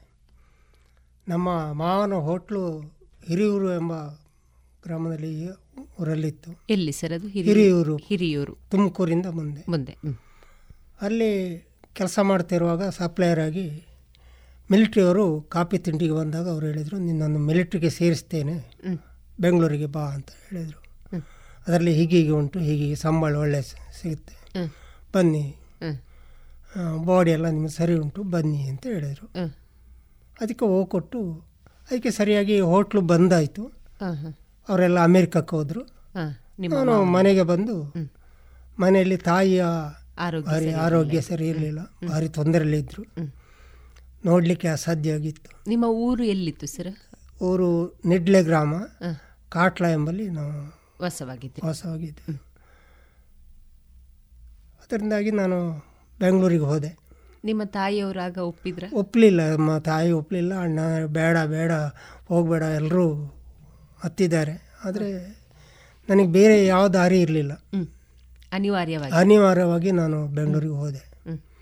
ಆರ್ಥಿಕವಾಗಿ ನೀವು ತುಂಬ ಕಷ್ಟದಲ್ಲಿ ಭಾರಿ ಕಷ್ಟದಲ್ಲಿ ಇತ್ತು ಅವಾಗ. ಯಾವಾಗ ಏನು ಇರಲಿಲ್ಲ. ಅದು ನಿಮಗೆ ಸೈನ್ಯಕ್ಕೆ ಸೇರುವಾಗ ಅದರ ಒಂದಷ್ಟು ಕಟ್ಟುನಿಟ್ಟಿನ ಕ್ರಮಗಳ ಬಗ್ಗೆ ನಿಮಗೆ ಅರಿವಿತ್ತ ಅರಿವು ಇತ್ತು ಆದರೆ ಅದನ್ನು ಮಾಡಿನ ಅಂತ ಹೇಳೋ ಒಂದು ಛಲ ಇತ್ತು ನನಗೆ. ಛಲ. ಛಲದಲ್ಲಿ ನಾನು ಸೈನ್ಯಕ್ಕೆ ಸೇರಿದೆ. ಸೇರಿದೆ ಈಗ ನಾವು ಬಹಳಷ್ಟು ನೋಡ್ತಾ ಇದ್ದ ಹಾಗೆ ಈಗ ಸೈನ್ಯಕ್ಕೆ ಸೇರುವವರು ಫಿಸಿಕಲಿ ಮತ್ತು ಮೆಂಟಲಿ ತುಂಬ ಸ್ಟ್ರಾಂಗ್ ಆಗಿರ್ತಾರೆ. ಇದಕ್ಕೂ ಮೀರಿ ಏನೆಲ್ಲ ಅಂಶಗಳು ಈ ಸೈನ್ಯಕ್ಕೆ ಸೇರುವಾಗ ಅಗತ್ಯ ಆಗ್ತದೆ ಸರ್? ಸೈನ್ಯಕ್ಕೆ ಸೇರುವಾಗ ಮನೆಯವ್ರನ್ನೇ ಹೆಚ್ಚು ಆಲೋಚನೆ ಮಾಡ್ತಾ ಇರುತ್ತ ಇರಬಾರ್ದು ದುಃಖಿಸಿಕೊಂಡು. ಅವರ ಲೆಟ್ರ್ ಬರೋವಾಗ ತುಂಬ ಖುಷಿ ಪಡಬೇಕು. ಬಾಕಿ ಅಲ್ಲಿ ಯಾವ ವ್ಯವಹಾರ ಮಾಡ್ತಾರೆ ಅದಕ್ಕೆ ನಾವು ಒಗ್ಗಬೇಕು. ಮಿಲಿಟ್ರಿಯವರು ಯಾವ ಡ್ಯೂಟಿ ಕೊಡ್ತಾರೆ ಅದಕ್ಕೆ. ಅವರಿಗೆ ನಾವು ಇಲ್ಲೆಲ್ಲ ಲೋಕಲ್ ಆಗಿ ನಾವು ಎದುರು ಮಾತಾಡ್ತೇವೆ ಅಲ್ಲಿ ಎದುರು ಮಾತಾಡೋ ಹಾಗಿಲ್ಲ. ಒಂದು ನಂಬರ್ ಸೀನಿಯರ್ ಇದ್ದರೂ ಅವನು ಸೀನಿಯರು ಅವನಿಗೆ ಗೌರವ ಕೊಡಬೇಕು. ಶಿಸ್ತು ಶಿಸ್ತು ಗೌರವ. ಭಾರಿ ಡಿಸಿಪ್ಲಿನಲ್ಲಿ ಇರಬೇಕಾಗತ್ತೆ. ಕಟ್ಟಿಂಗು ಗಿಟ್ಟಿಂಗು ಇದು ಹೀರೋ ಡೇ ದಾಡಿ ಗೀಡಿ ಏನು ಬಿಡುವಾಗಿಲ್ಲ. ಕ್ಲೀನಾಗಿ ಇರಬೇಕು. ಬೆಳಿಗ್ಗೆ ಐದೂವರೆ ಗಂಟೆಗೆ ಎದ್ದು ಆರು ಗಂಟೆಗೆ ಪಿ ಟಿ ನಲವತ್ತು ನಿಮಿಷ. ಮತ್ತು ನಲವತ್ತು ನಿಮಿಷ ರೆಸ್ಟು ಹೀಗೆ ಬೇರೆ ಬೇರೆ ಬೇರೆ ಬೇರೆ ಡೀಟೇಲ್ಸ್ ಪೀರಿಯಡ್ ಇರ್ತದೆ. ಆ ಪೀರಿಯಡಲ್ಲಿ ಮಾಡ್ತಾ ಹೋಗಬೇಕು. ಹೆದರಿಕೆ ಇರಬಾರ್ದು. ಅವ್ರು ಕೊಟ್ಟ ಕೆಲಸವನ್ನು ಪೂರ್ತಿಯಾಗಿ ಮಾಡಿದರೆ ನಮ್ಮನ್ನು ಚೆನ್ನಾಗಿ ನೋಡ್ಕೊಳ್ತಾರೆ. ತಾಯಿ ತಂದೆ ತಾಯಿಗಿಂತ ಹೆಚ್ಚು ಅವರು ನಮ್ಮನ್ನು ನೋಡ್ಕೊಂಡು ನೋಡಿಕೊಳ್ತಾರೆ. ಅಷ್ಟೇ ಗೌರವ ನಮಗೆ ಕೊಡ್ತಾರೆ. ಹೌದು. ನಿಮ್ಮ ಕಾಲಘಟ್ಟದಲ್ಲಿ ನೀವು ಸೈನ್ಯಕ್ಕೆ ಸೇರುವಾಗ ನಿಮ್ಮ ಎದುರಿಗೆ ಯಾವ ಎಲ್ಲ ಪರೀಕ್ಷೆಗಳು ಎದುರಾಯಿತು ಸರ್? ಭಾರಿ ಪರೀಕ್ಷೆ ಆಯಿತು. ನಾನು ಸೇರಿ ಎರಡು ವಾರದಲ್ಲೇ ನನ್ನ ತಾಯಿ ತೀರಿಕೊಂಡ್ರು. ತೀರಿಕೊಂಡಾಗ ಅಲ್ಲಿ ಬಿಡುವ ಕ್ರಮ ಇಲ್ಲ. ಟ್ರೈನಿಂಗ್ ನಡೀತಾ ಇತ್ತು. ಹಾಂ ಹೌದು. ಟ್ರೈನಿಂಗ್ ನಡೀತಾ ಇರುವಾಗ ಬಿಡು ಬಿಡೋದಿಲ್ಲ ಅಂತ ಹೇಳಿರೋದು. ಹಾಗೆ ಒಂದು ದಿನ ಸಾಯಂಕಾಲ ಒಬ್ಬ ನಮ್ಮ ಕಮಾಂಡ್ರ ಮನೆಗೆ ಹುಲ್ಲು ಕೀಳಲಿಕ್ಕೆ ಅಂತ ಹೋದೆ. ಹುಲ್ಲು ಕೀಳ್ತಾ ಇದ್ದೆ. ಅಲ್ಲಿಗೆ ಕಮಾಂಡ್ರೆ ಬಂದರು. ಏನು ಬಾರಿ ಬೇಜಾರದಿದೆಯಲ್ಲ ಅಂತ ಕೇಳಿದರು. ಏನು ಬೇಜಾರಿಲ್ಲ ಮಾಡ್ತಿದ್ದೇನಲ್ಲ ಕೆಲಸ ಅದು ಕೆಲಸ ಮಾಡ್ತೀವಿ ಏಳು ಮಗು. ಏನು ನೀನು ಬಾರಿ ದುಃಖ ಉಂಟಲ್ಲ ನಿನ್ನ ಮನಸ್ಸಲ್ಲಿ ಅಂದರು ಏನಿಲ್ಲ ಸರ್. ಇಲ್ಲ ಉಂಟು ಮಗು ಹೇಳು ಅಂತ ಹೇಳಿದರು. ಕಮಾಂಡ್ರ್ ಅವರು ನಿನ್ನೇನೋ ಟೆಲಿಗ್ರಾಮ್ ಬಂದಿದೆಯಂತೆ ಕೊಡಲಿಲ್ಲ ನನ್ನ ಕೈಗೆ. ಯಾರೋ ಹೇಳಿದರು ಟೆಲಿಗ್ರಾಮ್ ಬಂದಿದೆ ನಿಂದು ಅಂತ. ಹೌದಾ? ನಾನು ಈಗ ತರಿಸ್ತೇನೆ ಟೆಲಿಗ್ರಾಮ್. ಹತ್ತು ಟೆಲಿಫೋನ್ ಫೋನ್ ಮಾಡಿದರು ಸುಭದ್ರ ಮೇಜರ್ ತಗೊಂಡು ಬಂದರು. ಹ್ಮ್. ಬಂದ್ರುವಾಗ ತಾಯಿ ಡೆತ್ ಅಂತ ಉಂಟು. ಅಲ್ಲಿಂದಲೇ ದುಡ್ಡೆಲ್ಲ ಕೊಟ್ಟು ಬೂಟ್ಸ್ ಎಲ್ಲ ಹಾಕಿ ಪ್ಯಾಂಟ್ ಶರ್ಟ್ ಹಾಕಿ ಅವರೊಂದು ಜೀಪಿಗೆ ಕೂರಿಸಿ ಹೈದ್ರಾಬಾದ್ ಸ್ಟೇಷನಿಗೆ ಕರ್ಕೊಂಡು ಬಂದರು. ಬಂದು ರೈಲ್ವೆ ಸ್ಟೇಷನ್ ಟಿಕೆಟ್ ತೆಗೆದು ನನ್ನನ್ನು ಹತ್ತಿಸಿ ಮನೆಗೆ ಕೊಟ್ಟರು ಎಲ್ಲ ಕಾರ್ಯಕ್ರಮ ಮುಗಿದ ಮರದಿನೇ ಹೊರಟುವ. ನಿನ್ನನ್ನು ಅದೇ ಯೂನಿಟಿಗೆ ಸೇರಿಸ್ತೇನೆ ಡಿಲೀಟ್ ಮಾಡಲ್ಲ ಅಂತ ಹಾಗೆ ಎಲ್ಲ ಕಾರ್ಯಕ್ರಮ ಮುಗಿದ ಮೇಲೆ ವಾಪಸ್ ಬಂದಾಗ ಅದೇ ಸ್ಕ್ವಾಡಿಗೆ ಸೇರಿಸಿದರು. ಅದರಲ್ಲಿಂದೇ ಟ್ರೈನಿಂಗ್ ಸ್ಟಾರ್ಟ್ ಮಾಡಿಸಿದ್ರು. ಅಂದರೆ ನಿಮಗೆ ತಾಯಿ ತೀರಿದ್ದಾರೆ ಅಂತ ಹೇಳಿ ಎಷ್ಟು ಅದೇ ದಿವಸ ನಿಮಗೆ ಲೆಟ್ರ್ ಸಿಕ್ಕಿದ? ಅದೇ ಟೆಲಿಗ್ರಾಮ್ ಬಂದಿತ್ತು ಕೂಡಲೇ. ಕೂಡಲೇ ಟೆಲಿಗ್ರಾಮ್ ಆದರೆ ನನಗೆ ಕೊಡಲಿಲ್ಲ ಅವರು. ಯಾರೋ ಹೇಳಿದರು ನಿನಗೆ ಟೆಲಿಗ್ರಾಮ್ ಬಂದಿದೆ. ಟೆಲಿಗ್ರಾಮ್ ಅಂತ ಹೇಳಿದ್ರೆ ನನಗೆ ಗೊತ್ತಾಯಿತು. ಇದು ಇದೇ ಇರಬೇಕು. ನಿಮಗೆ ಗೊತ್ತಿತ್ತು. ಗೊತ್ತಿತ್ತು ತಾಯಿ ತೀರುವ ಇದರಲ್ಲೇ ಇದ್ರು ಆದರೆ ಅವರು ಕಳಿಸ್ಕೊಟ್ರು. ಹೌದು. ಅಂಥವರು ಆರ್ಮಿಯಲ್ಲಿ ಇದ್ದಾರೆ. ಪ್ರೀತಿ ವಿಶ್ವಾಸ. ಹಾ. ಇದೆ ಅಲ್ಲಿ ಕೂಡ ಒಂದು ಅಲ್ಲಿ ನೋಡಿ ಆ ಹುಲ್ಲು ಕೀಳೋಗ ಅವರು ಹೇಗೆ ಹಿಡಿದ್ರು ಇಷ್ಟು ಜನರ ಮಧ್ಯೆ. ಇಪ್ಪತ್ತೈದು ಹುಡುಗರ ಮಧ್ಯೆ ಅವರು ಕಂಡು ಹಿಡಿದು ಆ ಕಮಾಂಡರ್ ಅಲ್ಲಿಗೆ ಬರಬೇಕಿದ್ರೆ. ಆಶ್ಚರ್ಯ ಕಾಣುತ್ತದೆ ಈಗ ಸರ್ ನೀವು ಟ್ರೈನಿಂಗ್ ಆದಮೇಲೆ ನಿಮ್ಮ ಮೊದಲ ಪೋಸ್ಟಿಂಗ್ ಎಲ್ಲಿ ಆಗಿತ್ತು ಸರ್ ಜಮ್ಮು ಜಮ್ಮು. ತವಿಗೆ ನನ್ನನ್ನು ಕರ್ಕೊಂಡೋಗಿ ಬಿಟ್ಟಿದ್ದಾರೆ ಯಾವ ಪೋಸ್ಟಿಂಗ್ ಅಲ್ಲಿ ನೀವು ನಾನು ಸರ್ವೆ ಸರ್ವೆ ಸರ್ವೆ ಆಗಿ. ಜವಾನ್ ಆಗಿ ನಾನು ಟೂ ಒನ್ ಜೀರೋ ಸಟವೆಟ್ರಿ ಅಂತೇಳಿ ನಮ್ಮ regiment. Twenty six R D brigade ಅದು. ಆ ಬ್ರಿಗೇಡ್ನಲ್ಲಿ ನನ್ನ ಒಂದು ರೆಜಿಮೆಂಟು. ಅಲ್ಲಿ ತಗೊಂಡೋಗಿ ಸೇರಿಸಿದ್ರು. ಸರ್ವೆಯಲ್ಲಿ ಎಂತೆಲ್ಲ ಯಾವ ರೀತಿಯ ಒಂದು ಕೆಲಸ ಸರ್? ಸರ್ವೆ ಅಂದರೆ ಅಲ್ಲಿ ಹೋಗಬೇಕು. ಎಲ್ಲಿಂದ ಎಲ್ಲಿಗೆ ಫೈರ್ ಮಾಡಿದರೆ ಎಷ್ಟು ಜನ ಸಾಯ್ಬೋದು. ಅದಕ್ಕೆ ಬಿ ಪಿ ಅಂತ ಹೇಳ್ತಾರೆ. ಆ ಬಿ ಪಿಯನ್ನು ನಾವು ಮಾರ್ಕ್ ಮಾಡಿ ಅಲ್ಲಿ ನಮ್ಮ ಹೆಸರು ಬರೋದು ಬಿ ಪಿ ಕಾರ್ಡ್ ತಯಾರು ಮಾಡಿ ಅದರಲ್ಲಿ ಬ್ಯಾರಿಂಗು ಡಿಗ್ರಿ ಬ್ಯಾರಲ್ಲಿ ಎಷ್ಟು ಎತ್ತರಲ್ಲಿ ಇಡಬೇಕು ಎಷ್ಟು ಡಿಗ್ರಿಯಲ್ಲಿ ಎಷ್ಟಿಲ್ಲಿಂದ ಫೈರ್ ಮಾಡಿದರೆ ಅಲ್ಲಿ ಹೋಗಿ ಬೀಳ್ಬೋದು ಈಗ ಇಲ್ಲಿಂದ ಮಂಗಳೂರಿಗೆ ಫೈರ್ ಮಾಡ್ಬೋದು. ಬಸ್ ಸ್ಟ್ಯಾಂಡಿಗೆ ಬೀಳಿಸ್ಬೇಕು ಅಂತಾದರೆ ಬಸ್ ಸ್ಟ್ಯಾಂಡ್ ಇದ್ದೇ ಸರ್ವೆ ಮಾ ಇಲ್ಲಿಂದ ಸರ್ವೆ ಮಾಡ್ಕೊಂಡು ಹೋಗ್ಬೇಕು ಮಂಗಳೂರು ಬಸ್ ಸ್ಟ್ಯಾಂಡಿಗೆ ಬಸ್ ಸ್ಟ್ಯಾಂಡಿಗೆ ಬೀಳಿಸ್ಬೋದು. ಆ ರೀತಿಯ ಸರ್ವೆ ಅಂತ ಅಂಥ ಜವಾಬ್ದಾರಿ ಅಂಥ ಜವಾಬ್ದಾರಿ ನನಗೆ ಹೋದ ಕೂಡಲೇ ಸಿಕ್ಕಿದೆ. ಅದು ಪೇರ್ ಹೋದ ಕೂಡಲೇ ಪೇರ್ವನ್ನೇ ಕೊಟ್ಟಿದ್ದಾರೆ. ಹ್ಮ್ ಹ್ಮ್.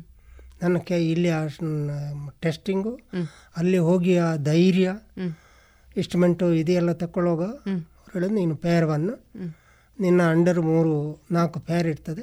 ಇವ್ರನ್ನ ಕರ್ಕೊಂಡೋಗಿ ನೀನು ಸರ್ವೆ ಮಾಡಿಸ್ಬೇಕು. ಅಂತ ಹೇಳಿ ನಮ್ಮೊಟ್ಟಿಗೆ ಹೊಲ್ದಾರು ನಾಯಕೆಲ್ಲ ಇದ್ದಾರೆ. ಕರ್ಕೊಂಡೋಗಿ ಸರ್ವೆ ಗುಜರಾತಿಂದ ಹಿಡಿದು ಲೇ ಲದಾಖ್ ಚೈನಾ ಬಾರ್ಡ್ರಿಗೆವರೆಗೆ ಓ ಅಲ್ಲಿವರೆಗೆ. ಪ್ರತಿ ಒಂದು ಬಾರ್ಡ್ರ್ ನೋಡ್ಕೊಂಡು ಹೋಗಿದ್ದೀನಿ. ಪ್ರತಿ ಎಲ್ಲೂ ಬಿಟ್ಟಾಗಿಲ್ಲ. ಅಂದ್ರೆ ನೀವು ಆ ಪೋಸ್ಟಿಂಗ್ ಅನ್ನ ಸೆಲೆಕ್ಷನ್ ಮಾಡ್ತಾರೆ ಸರ್. ಈಗ ಟ್ರೈನಿಂಗ್ ಪೀರಿಯಡ್ ಅಲ್ಲಿ ಟ್ರೈನಿಂಗ್ ಅಲ್ಲಿ- ಸೆಲೆಕ್ಷನ್ ಅಂತ ಹೇಳಿ ಇಂಥವ್ರಿಗೆ ಇಂಥ ಜವಾಬ್ದಾರಿ ಅಂತ ಹೇಳಿ ಸೆಲೆಕ್ಷನ್ ಆ ಥರ ಅಲ್ಲೂ ಇದೆಯಾ? ಅಲ್ಲಿ ಸೆಲೆಕ್ಷನ್ ಉಂಟು. ಉಂಟು. ಉಂಟು. ಅದು ಹೇಗೆ ನಿಮ್ಮ ಒಂದು ಎಕ್ಸಾಮ್ ಅಲ್ಲಿ ಕೆಲವು ಎಕ್ಸಾಮ್ ಕೊಡ್ತಾರೆ ಅಲ್ಲಿ.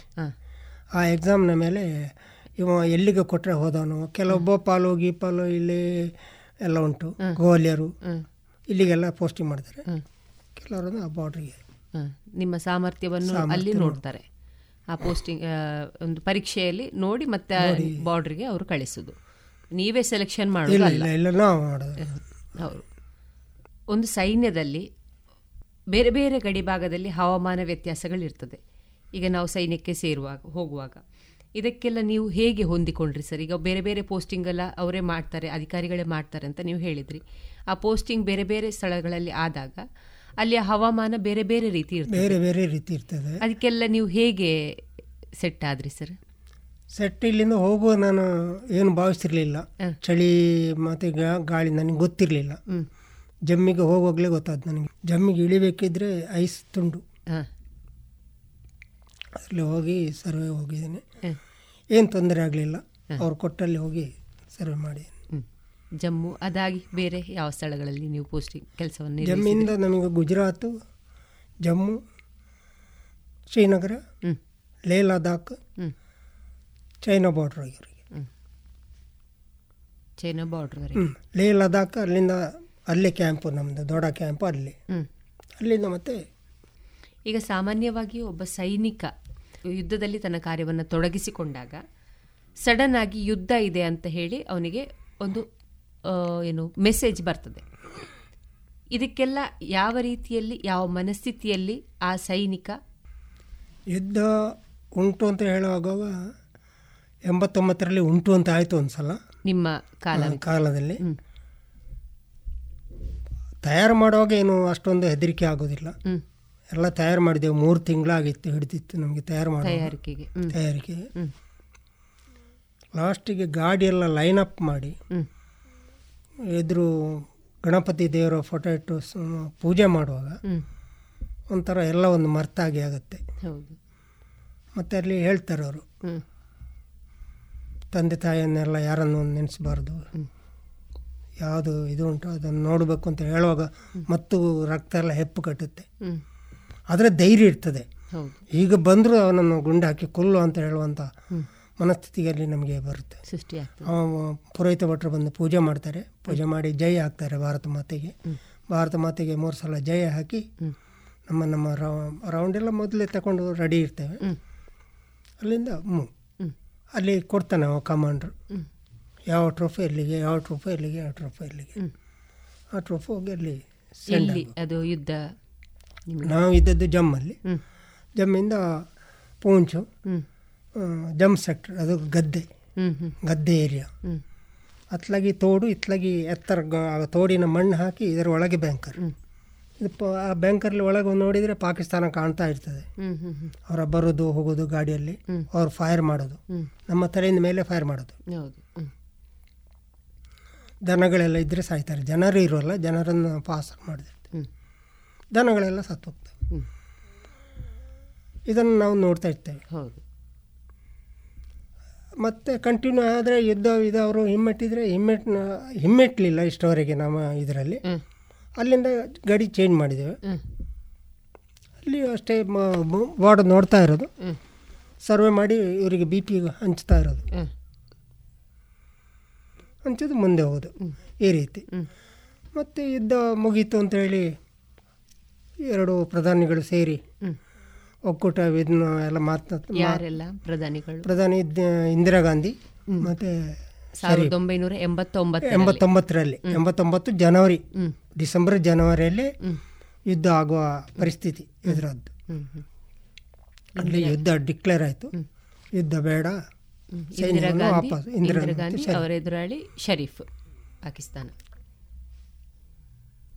ಆ ಟೈಮಲ್ಲಿ ಯುದ್ಧ ಬೇಡ ಅಂತ ಬೇಡ ಅಂತ ಡಿಕ್ಲೇರ್ ಆದ ಕೂಡಲೇ ಸಂತೋಷ ಆಗಿ ಒಂದು ದೇವಿ ದೇವಸ್ಥಾನದಲ್ಲಿ ಹೋಗಿ ಪೂಜೆ ಮಾಡಿ ಪೂಜೆ ಮಾಡಿಸಿದ್ರು. ಅಲ್ಲಿ ಮುಗಿಸಿದ್ರು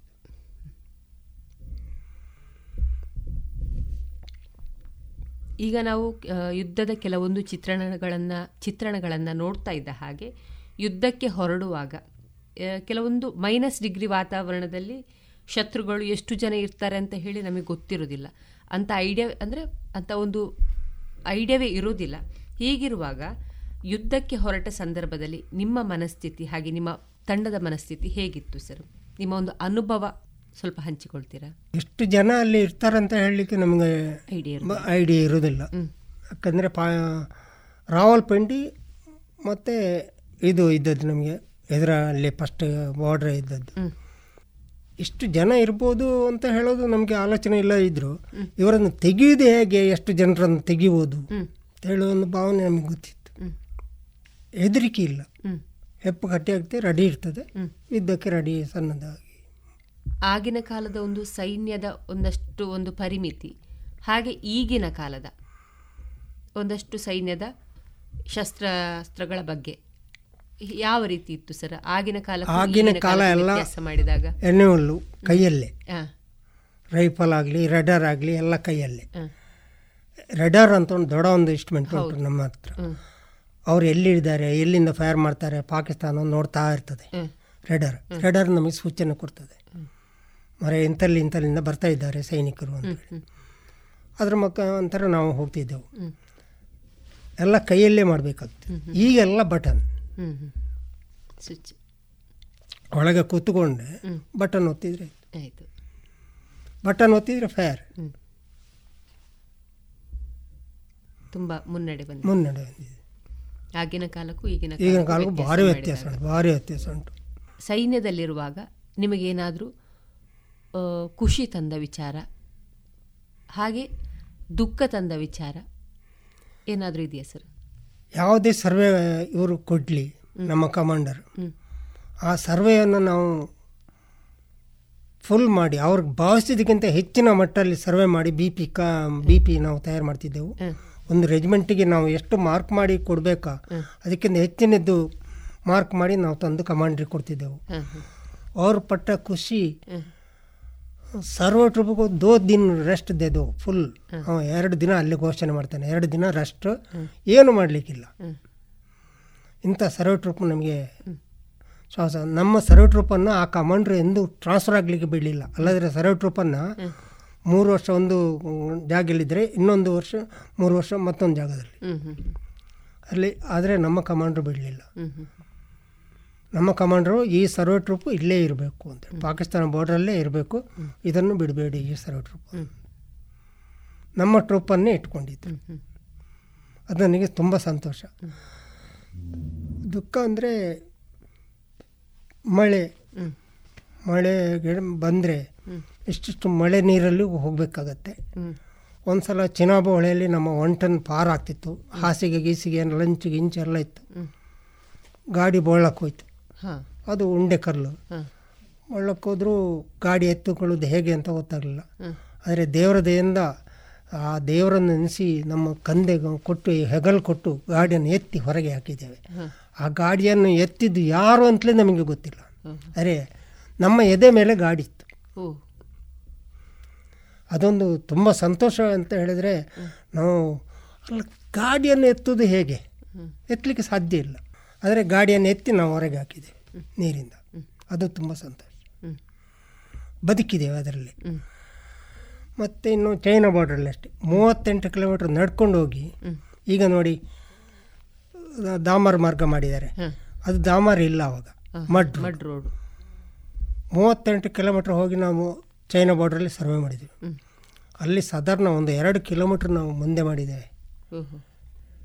ಇಂಡಿಯಾಕ್ಕೆ ಆವಾಗಲೇ ಎರಡು ಕಿಲೋಮೀಟರ್ ಮುಂದೆ ಬಂದಿದೆ. ಮೊನ್ನೆ ಕಲ್ಲೆಲ್ಲ ಬಿಸಾಡಿಕೊಂಡ್ರಲ್ಲ?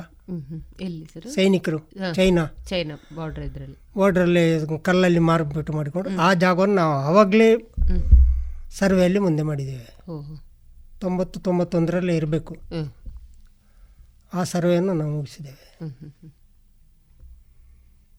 ಒಟ್ಟು ಎಷ್ಟು ಕಾಲಾವಧಿಯವರೆಗೆ ನೀವು ಸೈನ್ಯದಲ್ಲಿ ಸೇವೆಯನ್ನು ನಿರ್ವಹಿಸಿದಿರಿ ಸರ್? ಹತ್ತೊಂಬತ್ತು ವರ್ಷ ನಾನು ಸರ್ವಿಸ್ ಮಾಡಿದ್ದೇನೆ. ವಾಲಂಟಿಯರ್ ಎಪ್ಪತ್ನಾಲ್ಕರಿಂದ ತೊಂಬತ್ತೆರಡರವರೆಗೆ. ತೊಂಬತ್ತೆರಡರವರೆಗೆ. ಯಾವ ಯಾವ ಯಾವ ಸ್ಟೇಜಲ್ಲಿ ಅಂದರೆ ಯಾವ ಯಾವ ಒಂದು ಏನು ಹುದ್ದೆಯ ನಾನು ಹೋಗಿ ಒಂದು ಒಂದೂವರೆ ವರ್ಷ ಆಗಬೇಕಿದ್ರೆ ನನಗೆ ಲಸ್ನಾಯಕ ಪ್ರಮೋಷನ್ ಕೊಟ್ಟರು ನನ್ನ ಸರ್ವೆ ನೋಡಿ. ಮತ್ತು ಪುನಃ ಒಂದು ವರ್ಷ ಕಳೆದಾಗಲೇ ನನಗೆ ನಾಯಕ ಕೊಟ್ಟರು ನಾಯಕ ಪೋಸ್ಟಿಂಗ್ ಆಯಿತು. ಯಾರಿಗೂ ಕೊಡಲ್ಲ ಆ ರೀತಿ. ಹೌದು. ನಾಯಕ್ ಪ್ರಮೋಷನ್ ತಗೋಬೇಕಿದ್ರೆ ಡ್ರಿಲ್ ಗಿಲ್ ಇದರಲ್ಲೆಲ್ಲ ಪಾಸ್ ಆಗಬೇಕು. ನಾನು ಎಲ್ಲದರಲ್ಲಿ ಪಾಸ್ ಆಗ್ತಿದ್ದೆ. ಪಿ ಟಿ ಗಿರಡಿ ಅಂಥದ್ದೇ ಪಿ ಟಿ ಅಂಥದ್ದೇ ಜಂಪ್ ಆಗಲಿ ಅದನ್ನು ನಾನು ಫಸ್ಟ್ ಮಾಡ್ತಿದ್ದೆ. ಅದರಲ್ಲಿ ನಾಯಕ್ ಕೊಟ್ಟರು ಕಡೆಗೆ ಹೋಲ್ದಾರ್ ವರ್ಷನಲ್ಲಿ ನಾನು ವಾಲಂಟ್ರಿ ರಿಟೈರ್ಡ್ ತಗೊಂಡೆ. ಯಾಕಂದರೆ ಆಗ ಬರುವಂಥ ಹುಡುಗರು ನಮ್ಮಷ್ಟು ಆ್ಯಕ್ಟಿವ್ ಇಲ್ಲ ಆಯಿತು. ಆ್ಯಕ್ಟಿವ್ ಇಲ್ಲ. ಡ್ರಿಂಕ್ಸಿಗೆ ಮೊರೆ ಹೋಗ್ತಿದ್ರು. ನಾವು ಡ್ರಿಂಕ್ಸಿಂದ ದೂರ ಇಡ್ತಿದ್ದೆವು ಕೆಲಸ ಮಾಡ್ತಿದ್ದೆವು. ಇಡೀ ಜಮ್ಮು ಕಾಶ್ಮೀರದಲ್ಲಿ ಎಷ್ಟು ವಾಟರ್ ಟ್ಯಾಂಕ್ ಉಂಟು ಆ ಎಲ್ಲ ವಾಟರ್ ಟ್ಯಾಂಕು ನಾನು ಹತ್ತಿದ್ದೇನೆ. ಈಗಿನ ಹುಡುಗರನ್ನು ವಾಟರ್ ಟ್ಯಾಂಕ್ ಮೇಲೆ ಹತ್ತಿಸಿ ಕಾಲಿಗೆ ಫ್ಲ್ಯಾಗಲ್ಲಿ ಕಟ್ಟಿಕೊಳ್ಳೋದು ಅವನನ್ನು. ನಿದ್ದೆ ಮಾಡಿ ಬೀಳದಿದ್ರೆ ಸಾಕು. ನಾನು ರಿಟೈರ್ಡ್ ಆಗುವಾಗ ಯಾವ ಆರ್ಮಿ ಕಮಾಂಡರು ಅಲ್ಲಿಗೆ ಬರೋದಿಲ್ಲ ರಿಟೈರ್ಡ್ ಆಗಿ ಇವನನ್ನು ತಗೊಂಡೋಗಿ ಬಿಡುವ ಅಂತ ಹೇಳಿ.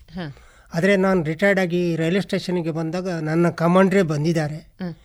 ಅದು ಇಡೀ ಬೋಗಿಯನ್ನೇ ಹೂವಿಲ್ಲಿ ಶೃಂಗಾರ ಮಾಡಿ ನನ್ನನ್ನು ಅಲ್ಲಿ ಕೂರಿಸಿ ಬೇಕಷ್ಟು ನನಗೆ ಗಿಫ್ಟು ಟಿ ವಿ ಅದು ಇದು ಲಂಚ್ ಬಾಕ್ಸ್ಗಳು ಟೇಪ್ ರಿಕಾರ್ಡ್ಗಳು ಎಲ್ಲ ನನಗೆ ಕೊಟ್ಟು ಆ ಸೆಕೆಂಡ್ ಕೊಟ್ಟು ಅಲ್ಲಿ ಕಮಾಂಡ್ರುಗಳೇ ಬಂದು ಅಲ್ಲಿ ಹೋಗಿದ್ದಾರೆ ಅಂತ ಹೇಳಿದರೆ ಅದನ್ನು ಎಂದು ನಾನು ಮರೀಲಿಕ್ಕೆ ಸಾಧ್ಯ ಇಲ್ಲ.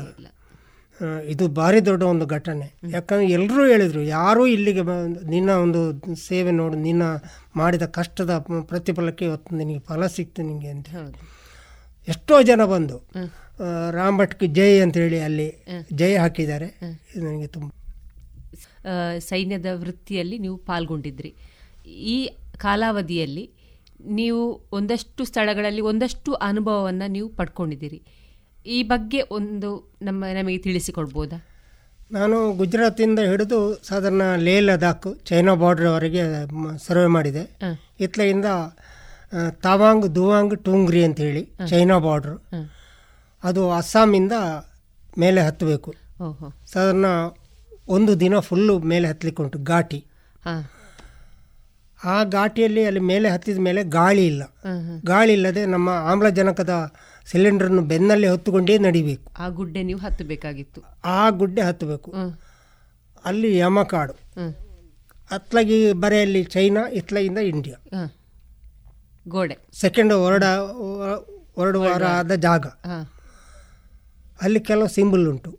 ಅರವತ್ತೆರಡರಲ್ಲಿ ಆದ ಯುದ್ಧದ ಸಿಂಬಲ್ ಉಂಟು. ಅದನ್ನೆಲ್ಲ ನೋಡಿಕೊಂಡು ಆ ರೀತಿ ಅಲ್ಲಿ ಬೆಳೆದಿದ್ದೇನೆ. ಆ ಅರವತ್ತೆರಡರ ಯುದ್ಧದ ಸೀನರಿ ನಮಗೆ ಅಲ್ಲಿ ಕಾಣ್ತಿತ್ತು. ಎರಡು ಗುಡ್ಡೆ ಟಾಪ್ ಉಂಟು. ಆ ಟಾಪಿಗೆ ಸೆಕೆಂಡ್ ವರ್ಲ್ಡ್ ವಾರ್ಡಲ್ಲಿ ಸತ್ತವರದ್ದು ಹೆಸರಿಟ್ಟಿದ್ದಾರೆ ರೂಪ ನೂರನಾಂಗ್ ಅಂತ ಇನ್ನೊಂದು ಇನ್ನೊಬ್ಬ ಅವನ ತಲೆಯನ್ನು ತುಂಡರಿಸಿದ್ದಾರೆ ಅವರು ಚೈನಾದವರು ಬಂದು. ಅವನ ಸಮಾಧಿ ಉಂಟು. ಅಲ್ಲೇ. ಆ ಸಮಾಧಿಗೆ ಸೆಲ್ಯೂಟ್ ಕೊಡಬೇಕು ಸೆಲ್ಯೂಟ್ ಕೊಡದೆ ಮುಂದೆ ಹೋಗ್ಲಿಕ್ಕೆ ಗೊತ್ತಿಲ್ಲ. ಮುಂದೆ ಹೋದರೆ ಅವಘಡ ಗ್ಯಾರಂಟಿ. ನಿಮಗೆ ಅದಕ್ಕೆ ಹೋಗುವ ಮುಂದೆ ಹೋಗುವಾಗ ಸಜೆಷನ್ ಮಾಡುವವರು ಇರ್ತಿದ್ರ? ಸಜೆಷನ್ ಉಂಟು. ಅಲ್ಲಿ ಅವನಿಗೆ ಡ್ರೆಸ್ ಎಲ್ಲ ಉಂಟು. ಬೂಟ್ ಪಾಲಿಶ್ ಮಾಡಿಟ್ರೆ ರಾತ್ರಿ ಬೂಟು ಎಲ್ಲ ಅದು ಬೆಳಿಗ್ಗೆ ನೋಡುವಾಗ ಧೂಳೆಲ್ಲ ಕೂತಿರ್ತದೆ. ಡ್ರೆಸ್ ಎಲ್ಲ ಪುಡಿಯಾಗಿರ್ತದೆ. ಅವನು ಈಗಲೂ ಜೀವಂತ ಇದ್ದಾನೆ. ಅವನ ಹೆಂಡತಿ ಹೋಗಿ ಈಗಲೂ ಪೆನ್ಷನ್ ತಗೊಳ್ತಾ ಉಂಟು. ಇದಾಗಿ ಚೀನಾದಲ್ಲಿ ಆದ ಮೇಲೆ ಮತ್ತೆ ನೀವು ಬೇರೆ ಎಲ್ಲಿ ನೀವು ನಾನು ಅಲ್ಲಿಂದ ಇದಾಗಿ ನಾಸಿಕ್ಕಿಗೆ ಬಂದು ನಾಸಿಕಿಂದ ರಿಟೈರ್ಡ್ ತಗೊಂಡು ರಿಟೈರ್ಡ್ ಆದ್ರಿ. ನಾಸಿಕಿಂದ ರಿಟೈರ್ಡ್ ಆದ್ರಿ ಇದರ ಮಧ್ಯದಲ್ಲಿ ನೀವು ಅಯೋಧ್ಯೆ ಹಾಂ ಇದರ ಮಧ್ಯದಲ್ಲಿ ನಾನು ಲಾಸ್ಟಿಗೆ ಒಂದೂವರೆ ತಿಂಗಳು ನನ್ನನ್ನು ಐ ಎಸ್ ಡ್ಯೂಟಿ ಹಾಕಿದರು ಅಯೋಧ್ಯೆಗೆ. ಹಾಂ. ಅಯೋಧ್ಯೆ ರಾಮ ಮಂದಿರಕ್ಕೆ ಅಲ್ಲಿ ಮಸೀದಿಯನ್ನೆಲ್ಲ ಮೂರು ಮಸೀದಿಯನ್ನು ಪುಡಿ ಮಾಡಿ. ಮಾಡಿದೆ.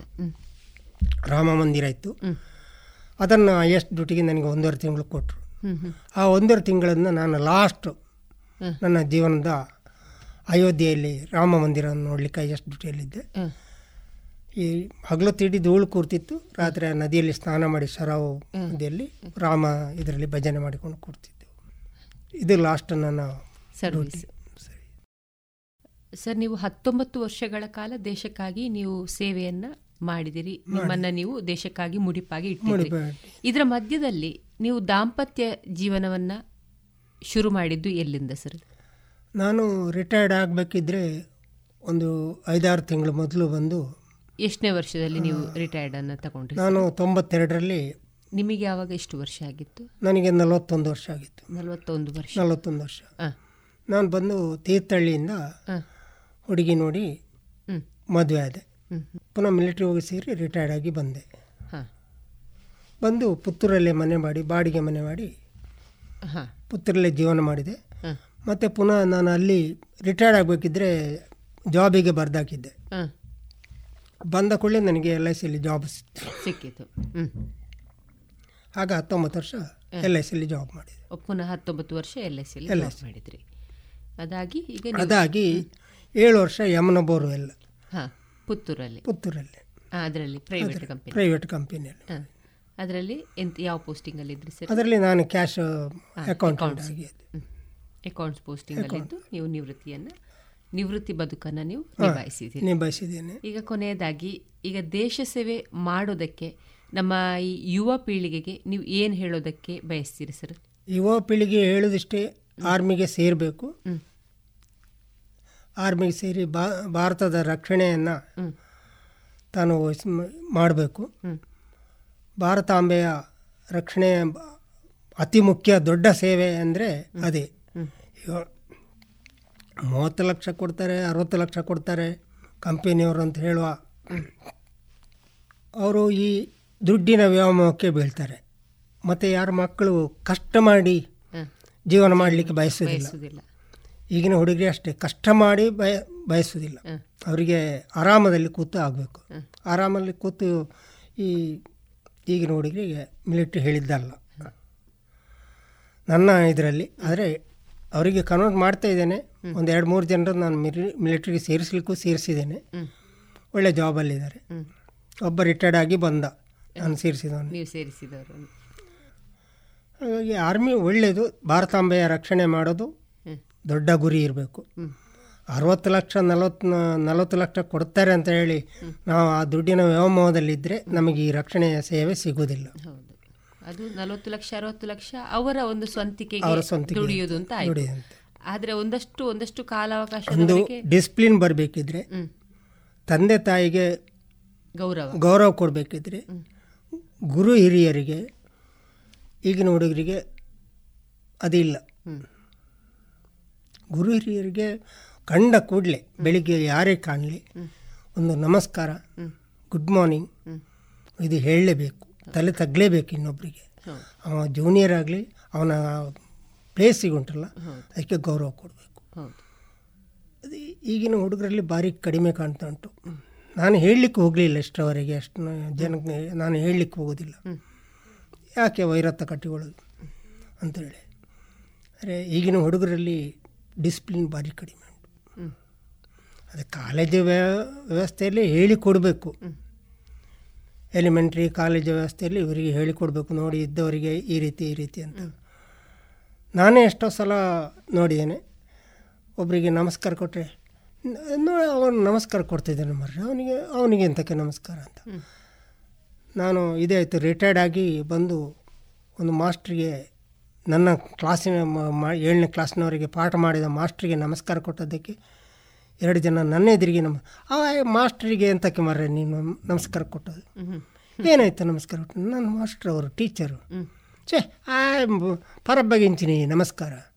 ಛೇ ನನಗೆ ಏಳನೇ ಕ್ಲಾಸ್ವರೆಗೆ ಹೇಳಿ ವಿದ್ಯೆ ಹೇಳಿಕೊಟ್ಟ ಮಾಸ್ಟ್ರ್ ಅವರು. ನಾನು ಈ ಪೊಸಿಷನ್ನಲ್ಲಿ ಇರಬೇಕಿದ್ರೆ ಆ ಮಾಸ್ಟ್ರೇ ಕಾರಣ. ನಾ ಅವರಿಗೆ ನಮಸ್ಕಾರ ಕೊಡಲೇಬೇಕಲ್ಲ. ಏ ನಾವು ಎಷ್ಟೋ ಎದ್ದು ನಿಲ್ಲೋದು ಬಿಡಿ, ಅವರಿಗೆ ನಮ, ನಮಸ್ಕಾರ ಬಿಡಿ, ಎದ್ದು ನಿಲ್ಲೋದಿಲ್ಲ ಅವ್ರು ಬಂದರೆ ಅಂತ. ಭಾರಿ ಬೇಜಾರಾಯ್ತು ನನಗೆ ಅದು ಕೇಳಿ. ಅದರಿಂದ ಈಗಿನ ಹುಡುಗರಲ್ಲಿ ಡಿಸ್ಪ್ಲಿನು ಭಾರಿ ಬೇಕು. ಆ ಡಿಸ್ಪ್ಲಿನ್ ಕಲಿಬೇಕಿದ್ರೆ ಭಾರತ ಮಾತೆಯ ರಕ್ಷಣೆ ಮಾಡಬೇಕು, ಮಿಲಿಟ್ರಿಗೆ ಸೇರಬೇಕು. ಇದು ಒಂದೇ ದಾರಿ, ಅಲ್ಲಿ ಸೇರಿದರೆ ಇವರಿಗೆ ಡಿಸ್ಪ್ಲಿನ್ ಗೊತ್ತಾಗತ್ತೆ, ಏನು ಅಂತ. ಇಷ್ಟು ಹೊತ್ತು ನಮ್ಮೊಂದಿಗಿದ್ದು ನಿಮ್ಮ ಅನುಭವದ ಆಧಾರದ ಮೇರೆಗೆ ಒಂದಷ್ಟು ಮಾಹಿತಿಗಳನ್ನು ನಮಗೆ ತಿಳಿಸಿಕೊಟ್ಟಿದ್ದೀರಿ.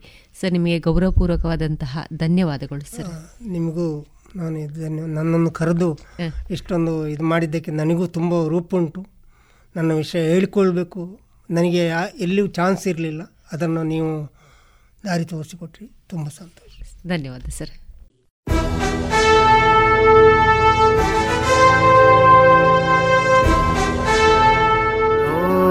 ದೇವ ದೇವ ದೇವಾನ ಕೈ ಮುಗಿವೆ. ನಮ್ಮನು ಕಾಯುವ ಸೈನ್ಯದ ಕಡೆಗೆ. ದೇಶ ರಕ್ಷಣೆ ನಮ್ಮ ಹೊಣೆ. ಪ್ರೇರಣಾದಾಯಕ ಸರಣಿ ಕಾರ್ಯಕ್ರಮ. ರಾತ್ರಿ ಹಗಲಿನ ಸೆನಸಾಟ ನಮ್ಮಯ ರಕ್ಷಣೆ ಹಠ. ಭಯವೇ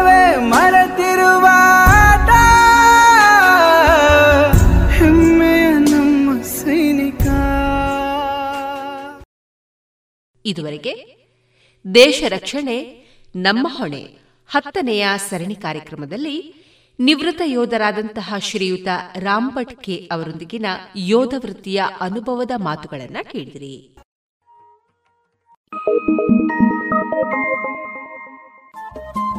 ರೇಡಿಯೋ ಪಾಂಚಜನ್ಯ ತೊಂಬತ್ತು ಬಿಂದು ಎಂಟು ಎಫ್ಎಂ ಸಮುದಾಯ ಬಾನುಲಿ ಕೇಂದ್ರ ಪುತ್ತೂರು. ಇದು ಜೀವ ಜೀವದ ಸ್ವರ ಸಂಚಾರ.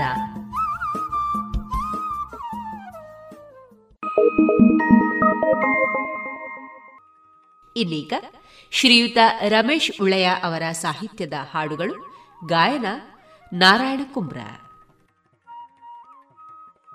ಕವಿತದ ತರೆಬರವು ಜೋಕುಳೆ ಕೇನ್ಲೆ ಜೋಕುಳೆ ಕೇನ್ಲೆ ಆ ಪೊರ್ಲ ಬಾನುಡ್ದು ತಿಂಗಳು ಪೋದು. ಪೊರ್ತುನೆ ತೆಲಿತೊಂದು ಬಣ್ಣಾಗ. ಪೊರ್ತುನೆ ತೆಲಿತೊಂದು ಬನ್ನಾಗ ಮೈ ಕುರ್ತು ಲಕ್ಕಗ ಮಂದಿರಿ ಮಡಿತೆದು. ಪಕ್ಕಿಲು ಚಿಲಿಪಿಲಿ ಪನ್ನಗ ಪಕ್ಕಿಲು ಚಿಲಿಪಿಲಿ ಪನ್ನಗ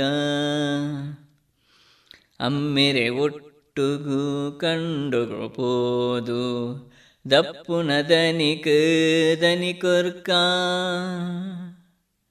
ಅಮ್ಮೆರೆ ಒಟ್ಟುಗು ಕಂಡುಗೋದು ದಪ್ಪುನ ದನಿಕ ದನಿಕೊರ್ಕ கைகாறு தேக்குது மீமோனே ஒச்சிது விஞ்ஞான பாடின தெளிப்பருக்கா ಬೆញ្ಞನ ಪಾಡ್ದಿನ ತೆಲಿಪರ್ಕ ಇಡ್ಡೆಂತಿ ಬಯಕೆನು ಮನಸ್ಸಿಡದೀದು புகருகதேவிரே லீலேனு ವಿದ್ಯಾದಿ ದೇವತೆ ಶಾರದೇಗ ಕೈ ಮುಗಿದು ಮಲ್ಪುಗ ಶಾಲೆದ ಬೇಲೇನು ವಿದ್ಯಾದಿ ದೇವತೆ ಶಾರದಿಗ ಕೈ ಮುಗಿದು ಮಲ್ಪುಗ ಶಾಲೆದ ಬೇಲೇನು. ಆ ಪುಲ್ಲ ಬಾಣೊಡ್ದು ತಿಂಗಳು ಪೋದು, ಪೊರ್ತುನೆ ತೆಲಿತೊಂದು ಬಣ್ಣಾಗ. ಪೊರ್ತುನೆ ತೆಲಿತೊಂದು ಬಣ್ಣಾಗ. ಮೈ ಕುಡ್ತು ಲಕ್ಕಗ ಮಂದಿರಿ ಮಡಿತೆದು, ಪಕ್ಕಿಲು ಚಿಲಿಪಿಲಿ ಪನ್ನಗ ಪಕ್ಕಿಲು ಚಿಲಿಪಿಲಿ ಪನ್ನಗ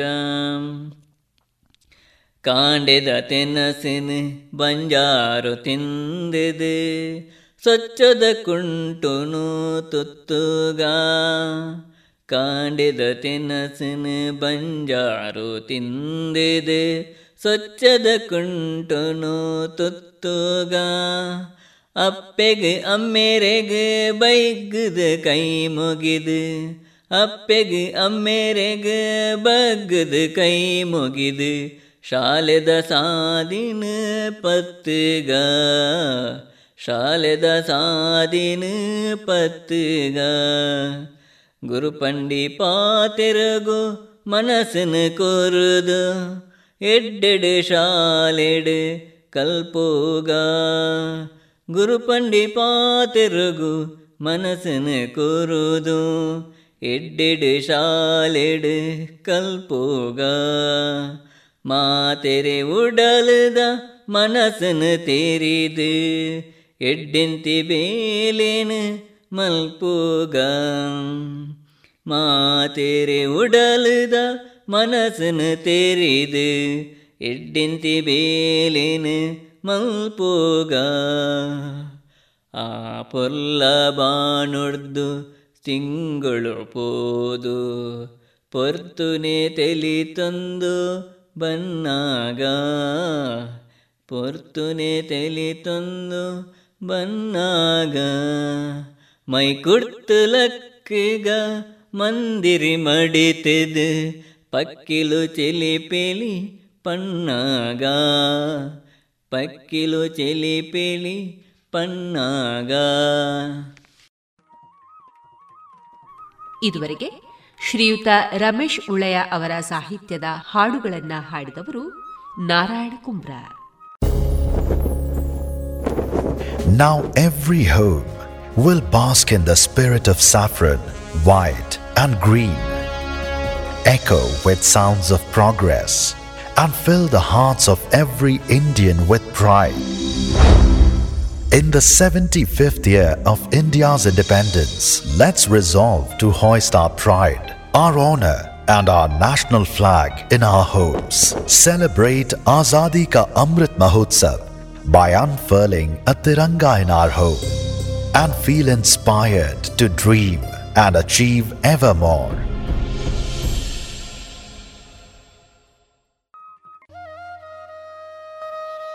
ಇನ್ನು ಮುಂದೆ ವಿಎನ್ ಭಾಗವತ ಬರಬಳ್ಳಿ ಅವರಿಂದ ಜೀವನ ಪಾಠ ಕಲಿಕಾ ಆಧಾರಿತ ಕಥೆಯನ್ನ ಕೇಳೋಣ.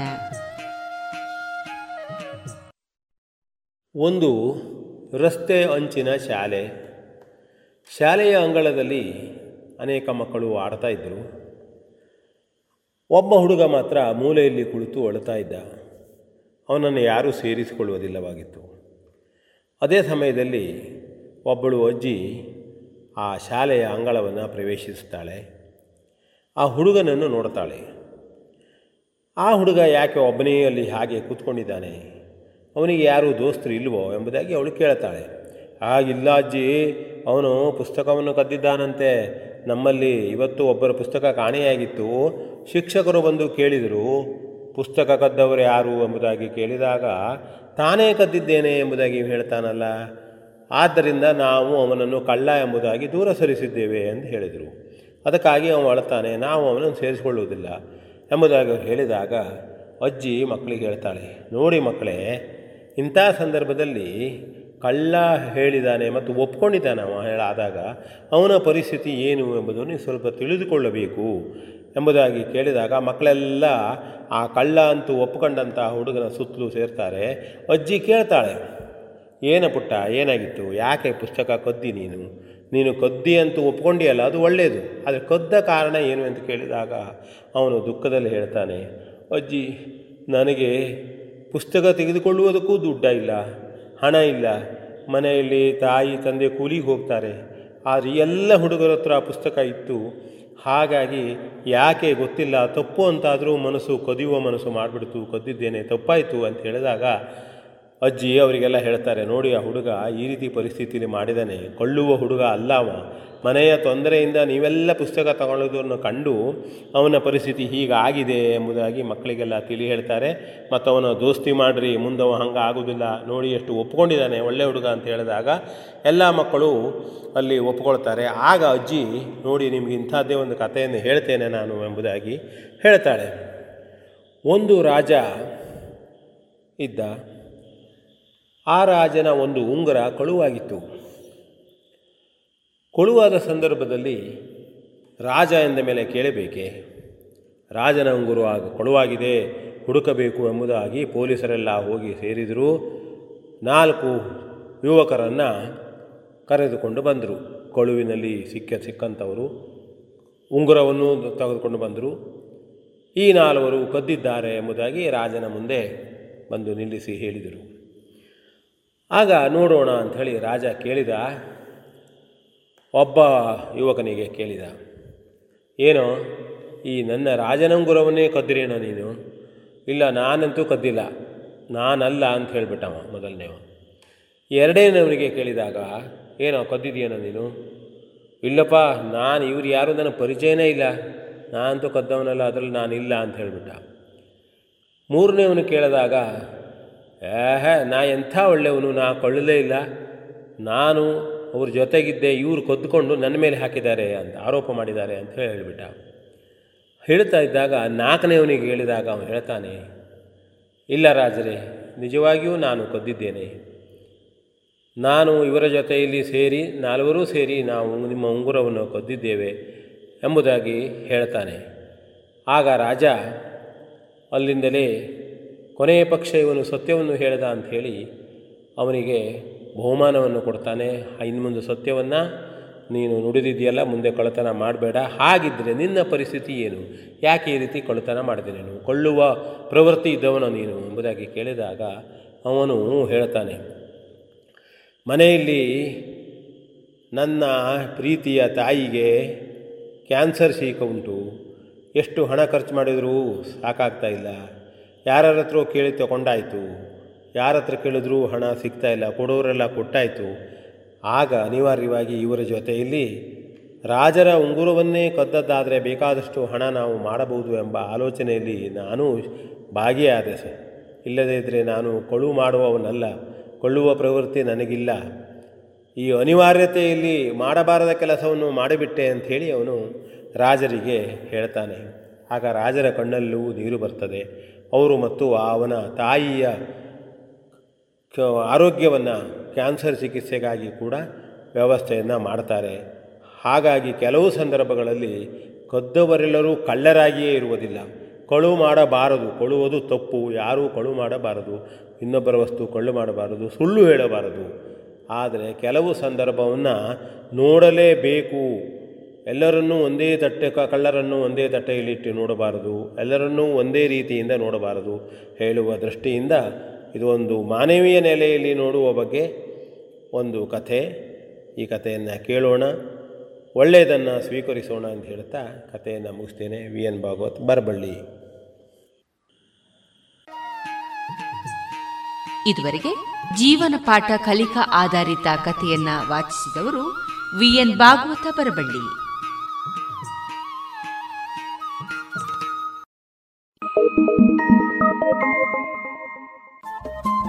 Radio Panchajanya ತೊಂಬತ್ತು ಬಿಂದು ಎಂಟು ಎಫ್ಎಂ ಸಮುದಾಯ ಬಾನುಲಿ ಕೇಂದ್ರ ಪುತ್ತೂರು. ಇದು ಜೀವ ಜೀವದ ಸ್ವರ ಸಂಚಾರ.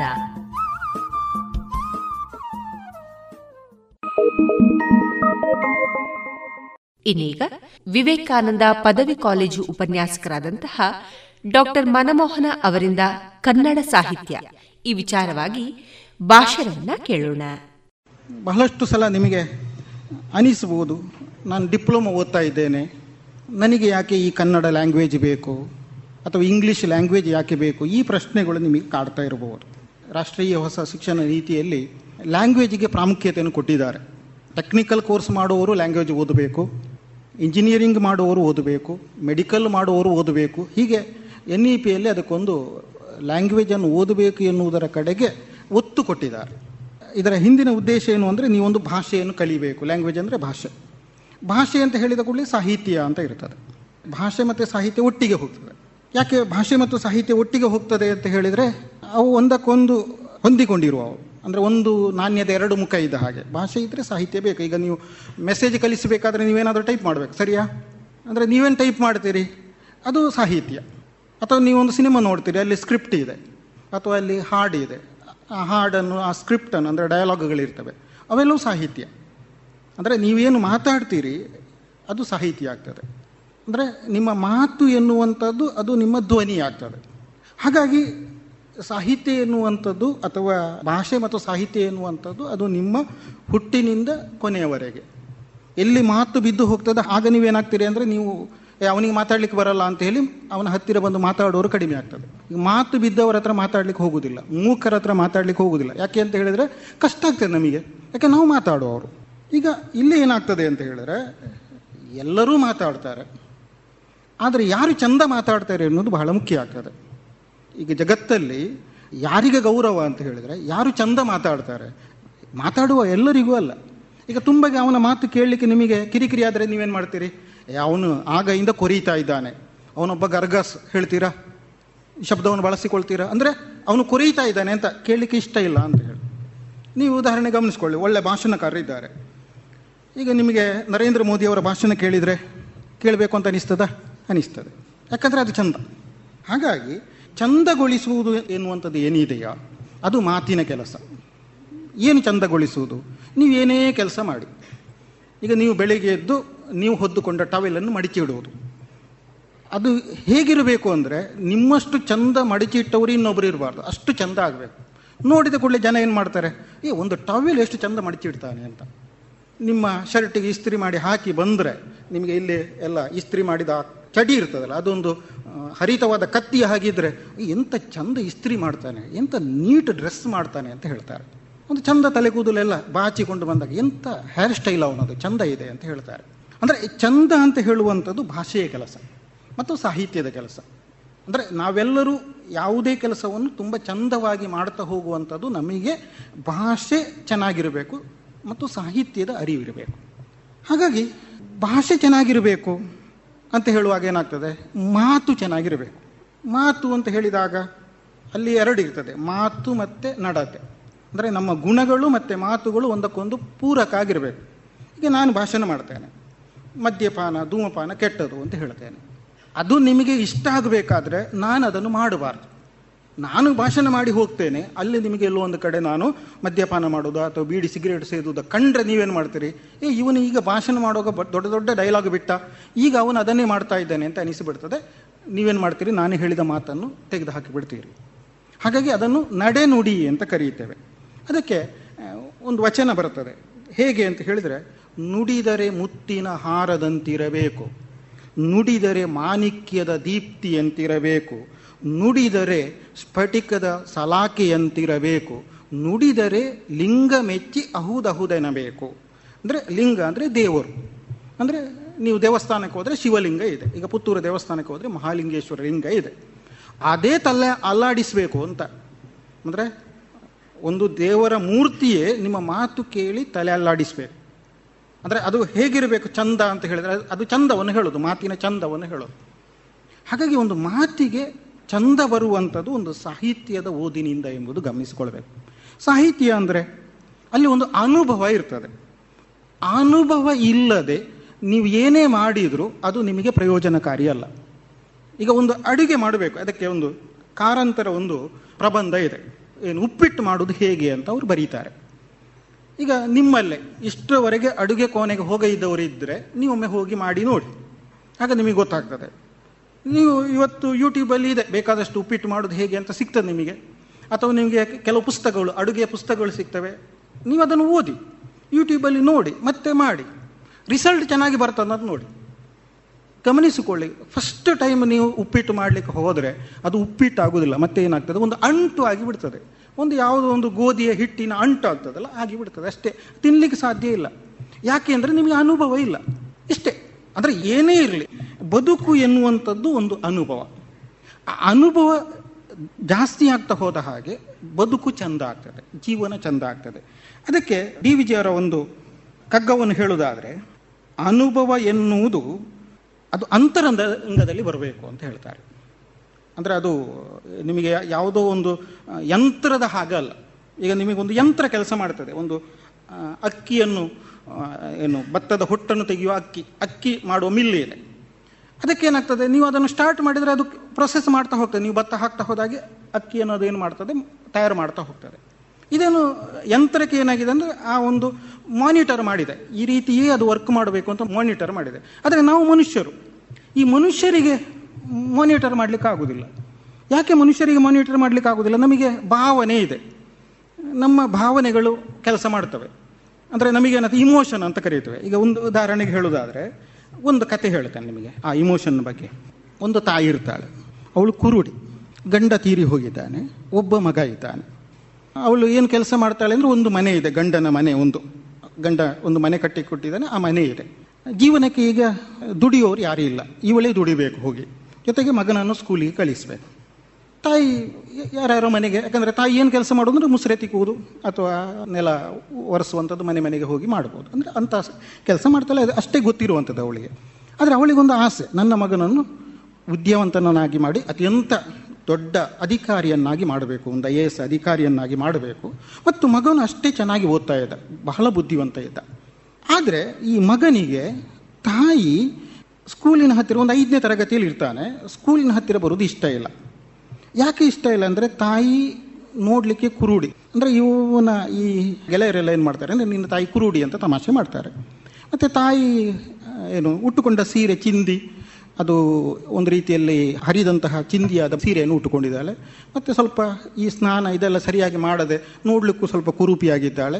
ಒಟ್ಟಿನಲ್ಲಿ ತಾಯಿಯ ಬಗ್ಗೆ ಒಂದು ಅಸಹ್ಯ ಮಗನಿಗೆ. ಹಾಗಾಗಿ ಮಗ ಏನು ಮಾಡ್ತಾನೆ ಅಂದರೆ ಯಾವುದೇ ಕಾರಣಕ್ಕೂ ತಾಯಿ ನನ್ನ ಸ್ಕೂಲಿನ ಹತ್ತಿರ ಬರಬಾರ್ದು. ನಾನೇ ಮ್ಯಾನೇಜ್ ಮಾಡ್ತಾನೆ ಸ್ಕೂಲಲ್ಲಿ ಅಂತ ಒಂದು ತಾಯಿಗೆ ಮೊದಲೇ ಹೇಳಿರ್ತಾನೆ. ಒಂದು ಸಲ ಏನಾಗ್ತದೆ ಅಂದರೆ ತಾಯಿಗೆ ಮಗನ ಮೇಲೆ ಅತೀ ಪ್ರೀತಿಯಾದ ಕಾರಣ ಸ್ಕೂಲ್ನ ಹತ್ತಿರ ಹೋಗಿ ಹೋಗ್ತಾಳೆ. ಅಂದರೆ ಒಂದು ರೀತಿ ನನ್ನ ಮಗ ಏನು ಓದ್ತಾ ಇದ್ದಾನೆ, ಹೇಗಿದ್ದಾನೆ ಮಗನನ್ನು ಎಷ್ಟು ಜನ ಗೌರವ ಕೊಡ್ತಾರೆ, ಟೀಚರ್ಸ್ ಗೌರವ ಕೊಡ್ತಾರಾ, ಮಾತಾಡಿಸ್ತಾರೆ, ಹೀಗೆ ತಿಳ್ಕೊಳ್ಬೇಕು ಅಂತ ಹೋಗಿರ್ತಾಳೆ.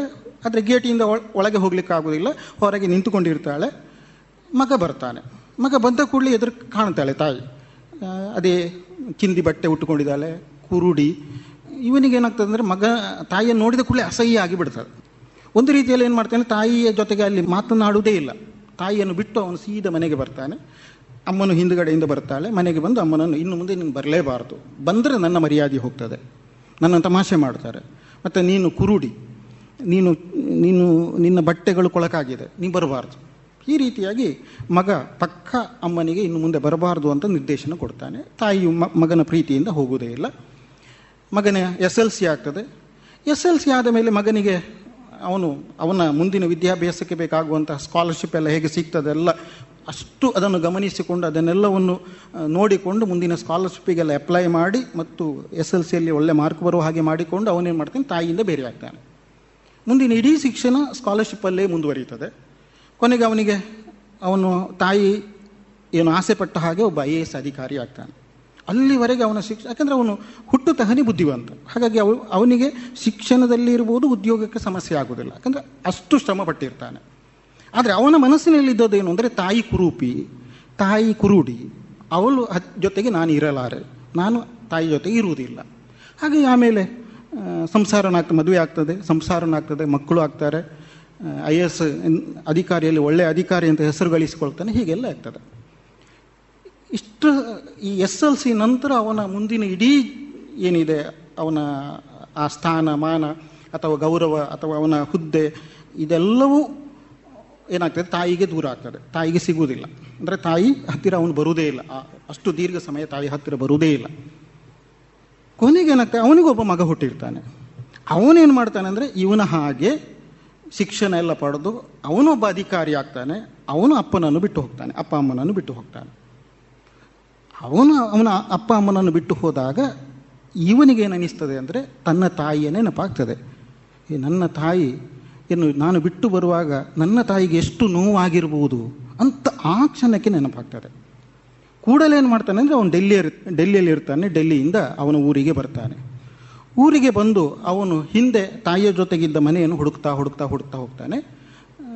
ಕೊನೆಗೆ ಅವನು ಸಿಗುವುದಿಲ್ಲ. ಒಬ್ಬರನ್ನು ಏನು ಮಾಡ್ತಾನೆ? ಕೇಳ್ತಾನೆ, ಇಲ್ಲಿ ಇಂತಹ ಒಬ್ಬರು ಹೆಂಗಸು ಇದ್ದರು ಅವರ ಮನೆಯಲ್ಲಿ ಇದೆ ಅಂತ ಕೇಳ್ತಾನೆ. ಆಗ ಅವರು ಅಲ್ಲೊಂದು ಕುರುಚಲು ಗಿಡ ಎಲ್ಲ ಬೆಳೆದು ಮನೆಯೆಲ್ಲ ಮುರಿದು ಬಿದ್ದಿದೆ, ಆ ಮನೆಯನ್ನು ತೋರಿಸ್ತಾರೆ. ಈ ಮನೆ ಅಂತ ಹೇಳ್ತಾರೆ. ನೀನು ಯಾರು ಅಂತ ಹೇಳ್ತಾ, ಕೇಳ್ತಾರೆ. ನಾನು ಅವರ ಮಗ ಅಂತ ಹೇಳ್ತಾನೆ ಅವನು. ಹಾಂ ನಿನ್ನನ್ನು ಹುಡುಕಿಕೊಂಡು ಡೆಲ್ಲಿವರೆಗೆ ನಿಮ್ಮ ತಾಯಿ ಬಂದಿದ್ದರು ಆದರೆ ನೀನು ಅವರಿಗೆ ಸಿಗಲಿಲ್ಲ ಅಂತೆ. ಅವರು ಬಂದ ಮೇಲೆ, ತಿರುಗಿ ಬಂದ ಮೇಲೆ ಸಾಯುವುದಕ್ಕಿಂತ ಮೊದಲು ಒಂದು ಚೀಟಿ ಕೊಟ್ಟಿದ್ದಾರೆ. ಅದನ್ನು ನಿನಗೆ ತಲುಪಿಸಬೇಕು ಅಂತ ಹೇಳಿದ್ದಾರೆ, ನಿನಗೆ ಕೊಡಬೇಕು ಅಂತ ಹೇಳಿದ್ದಾರೆ, ಆದರೆ ನೀನು ಎಲ್ಲಿದ್ದೀಯ ಅಂತ ಗೊತ್ತಿಲ್ಲ ಇದ್ದ ಕಾರಣ ನನಗೆ ಕೊಡಲಿಕ್ಕೆ ಆಗಲಿಲ್ಲ. ಇವತ್ತು ಸಿಕ್ಕಿದೆಯಾ ಇದು ನಿನ್ನ ಕೈಗೆ ಕೊಡ್ತಾ ಇದ್ದೇನೆ, ಇದು ನಿನ್ನ ಮನೆ ಅಂತ ಹೇಳ್ತಾರೆ. ಮನೆ ಒಳಗಡೆ ಹೋಗ್ತಾನೆ, ಮನೆ ಎಲ್ಲವೂ ಮುರಿದು ಬಿದ್ದಿದೆ, ಅಲ್ಲೆಲ್ಲ ಏನಿಲ್ಲ ಅಲ್ಲಿ ಅದರ ಮುರಿದು ಬಿದ್ದ ಮನೆ ಇದೆ, ಒಳಗೆಲ್ಲ ಅವನು ಓಡಾಡಿದ ಜಾಗವನ್ನು ಪರಿಶೀಲನೆ ಮಾಡ್ತಾನೆ. ತುಂಬ ಭಾವುಕನಾಗ್ತಾನೆ. ಕಣ್ಣೀರು ಬರ್ತದೆ. ಯಾಕಂದರೆ ಅವನು ತಾಯಿಯನ್ನು ಬಿಟ್ಟು ಹೋಗುವಾಗ ಅವನಿಗೆ ತುಂಬ ಸಂತೋಷ ಆಗಿತ್ತು. ಆದರೆ ಅವನ ಮಗ ಇವನನ್ನು ಬಿಟ್ಟು ಹೋಗುವಾಗ ಮಗನ ಮೇಲಿನ ಮಮತೆ ಅವನನ್ನು ಈ ರೀತಿ ಅಳುವ ಹಾಗೆ ಮಾಡಿತು. ಮತ್ತು ಚೀಟಿಯನ್ನು ಬಿಡಿಸಿ ನೋಡ್ತಾನೆ. ಆಗ ಆ ತಾಯಿ ಅದರಲ್ಲಿ ಏನು ಬರೆದಿದ್ದಳು ಅಂತ ಹೇಳಿದ್ರೆ, ಮಗನೇ ನೀನು ನಿನ್ನ ಸ್ಕೂಲಿಗೆ ನಾನು ಬರುವಾಗ ನಾನು ಕುರುಡಿ ಅಂತ ಹೇಳಿ ನನ್ನನ್ನು ಬರಬೇಡ ಅಂತ ಹೇಳ್ತಾ ಇದ್ದಿ. ನನ್ನ ಬಟ್ಟೆಗಳು ಕೊಳಕಾಗಿವೆ ಅಂತ ಹೇಳಿ ಬರಬೇಡ ಅಂತ ಹೇಳ್ತಾ ಇದ್ದಿ.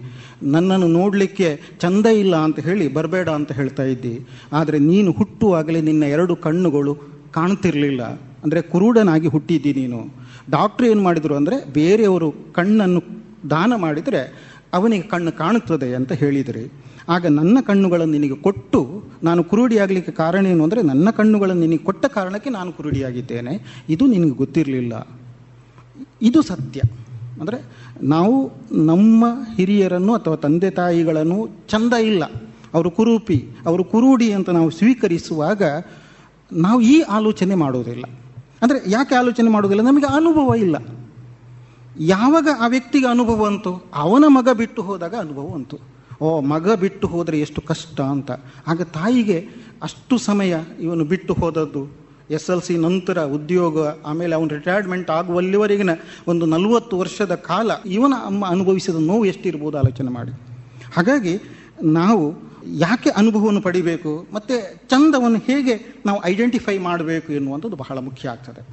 ಎಲ್ಲಿವರೆಗೆ ನಮ್ಮ ಬದುಕಿನಲ್ಲಿ ಭಾವನೆಗಳು ಇಲ್ಲವೋ, ಆಗ ಆ ಹುಡುಗ ತಾಯಿಯನ್ನು ಬಿಟ್ಟು ಹೋದಾಗೆ ಆಗಿಬಿಡ್ತದೆ. ನಮಗೆ ಮತ್ತೆ ಅನುಭವ ಸಿಗಬೇಕಾದ್ರೆ, ಭಾವನೆಗಳು ಬರಬೇಕಾದ್ರೆ ನಾವು ಕಾಯಬೇಕಾಗ್ತದೆ. ಹಾಗಾಗಿ ಈ ಸಾಹಿತ್ಯ ಏನು ಮಾಡ್ತದೆ? ನಿಮಗೆ ಅನುಭವವನ್ನು ಕೊಡ್ತದೆ. ಹೇಗೆ ಅನುಭವವನ್ನು ಕೊಡ್ತದೆ ಅಂತ ಹೇಳಿದರೆ, ಈಗ ಉದಾಹರಣೆಗೆ ಒಂದು, ಇನ್ನೊಂದು ಕತೆ ಹೇಳುವ. ಒಬ್ಬ ಸನ್ಯಾಸಿ ಇರ್ತಾನೆ. ಅವನು ಪ್ರತಿದಿನ ಬೆಳಿಗ್ಗೆ ಎದ್ದು ಸ್ನಾನಕ್ಕೆ ಹೋಗ್ತಾನೆ. ಸ್ನಾನಕ್ಕೆ ಹೋಗಿ ಮತ್ತೆ ದೇವರ ಪೂಜೆ ಮಾಡಬೇಕು ಅವನು.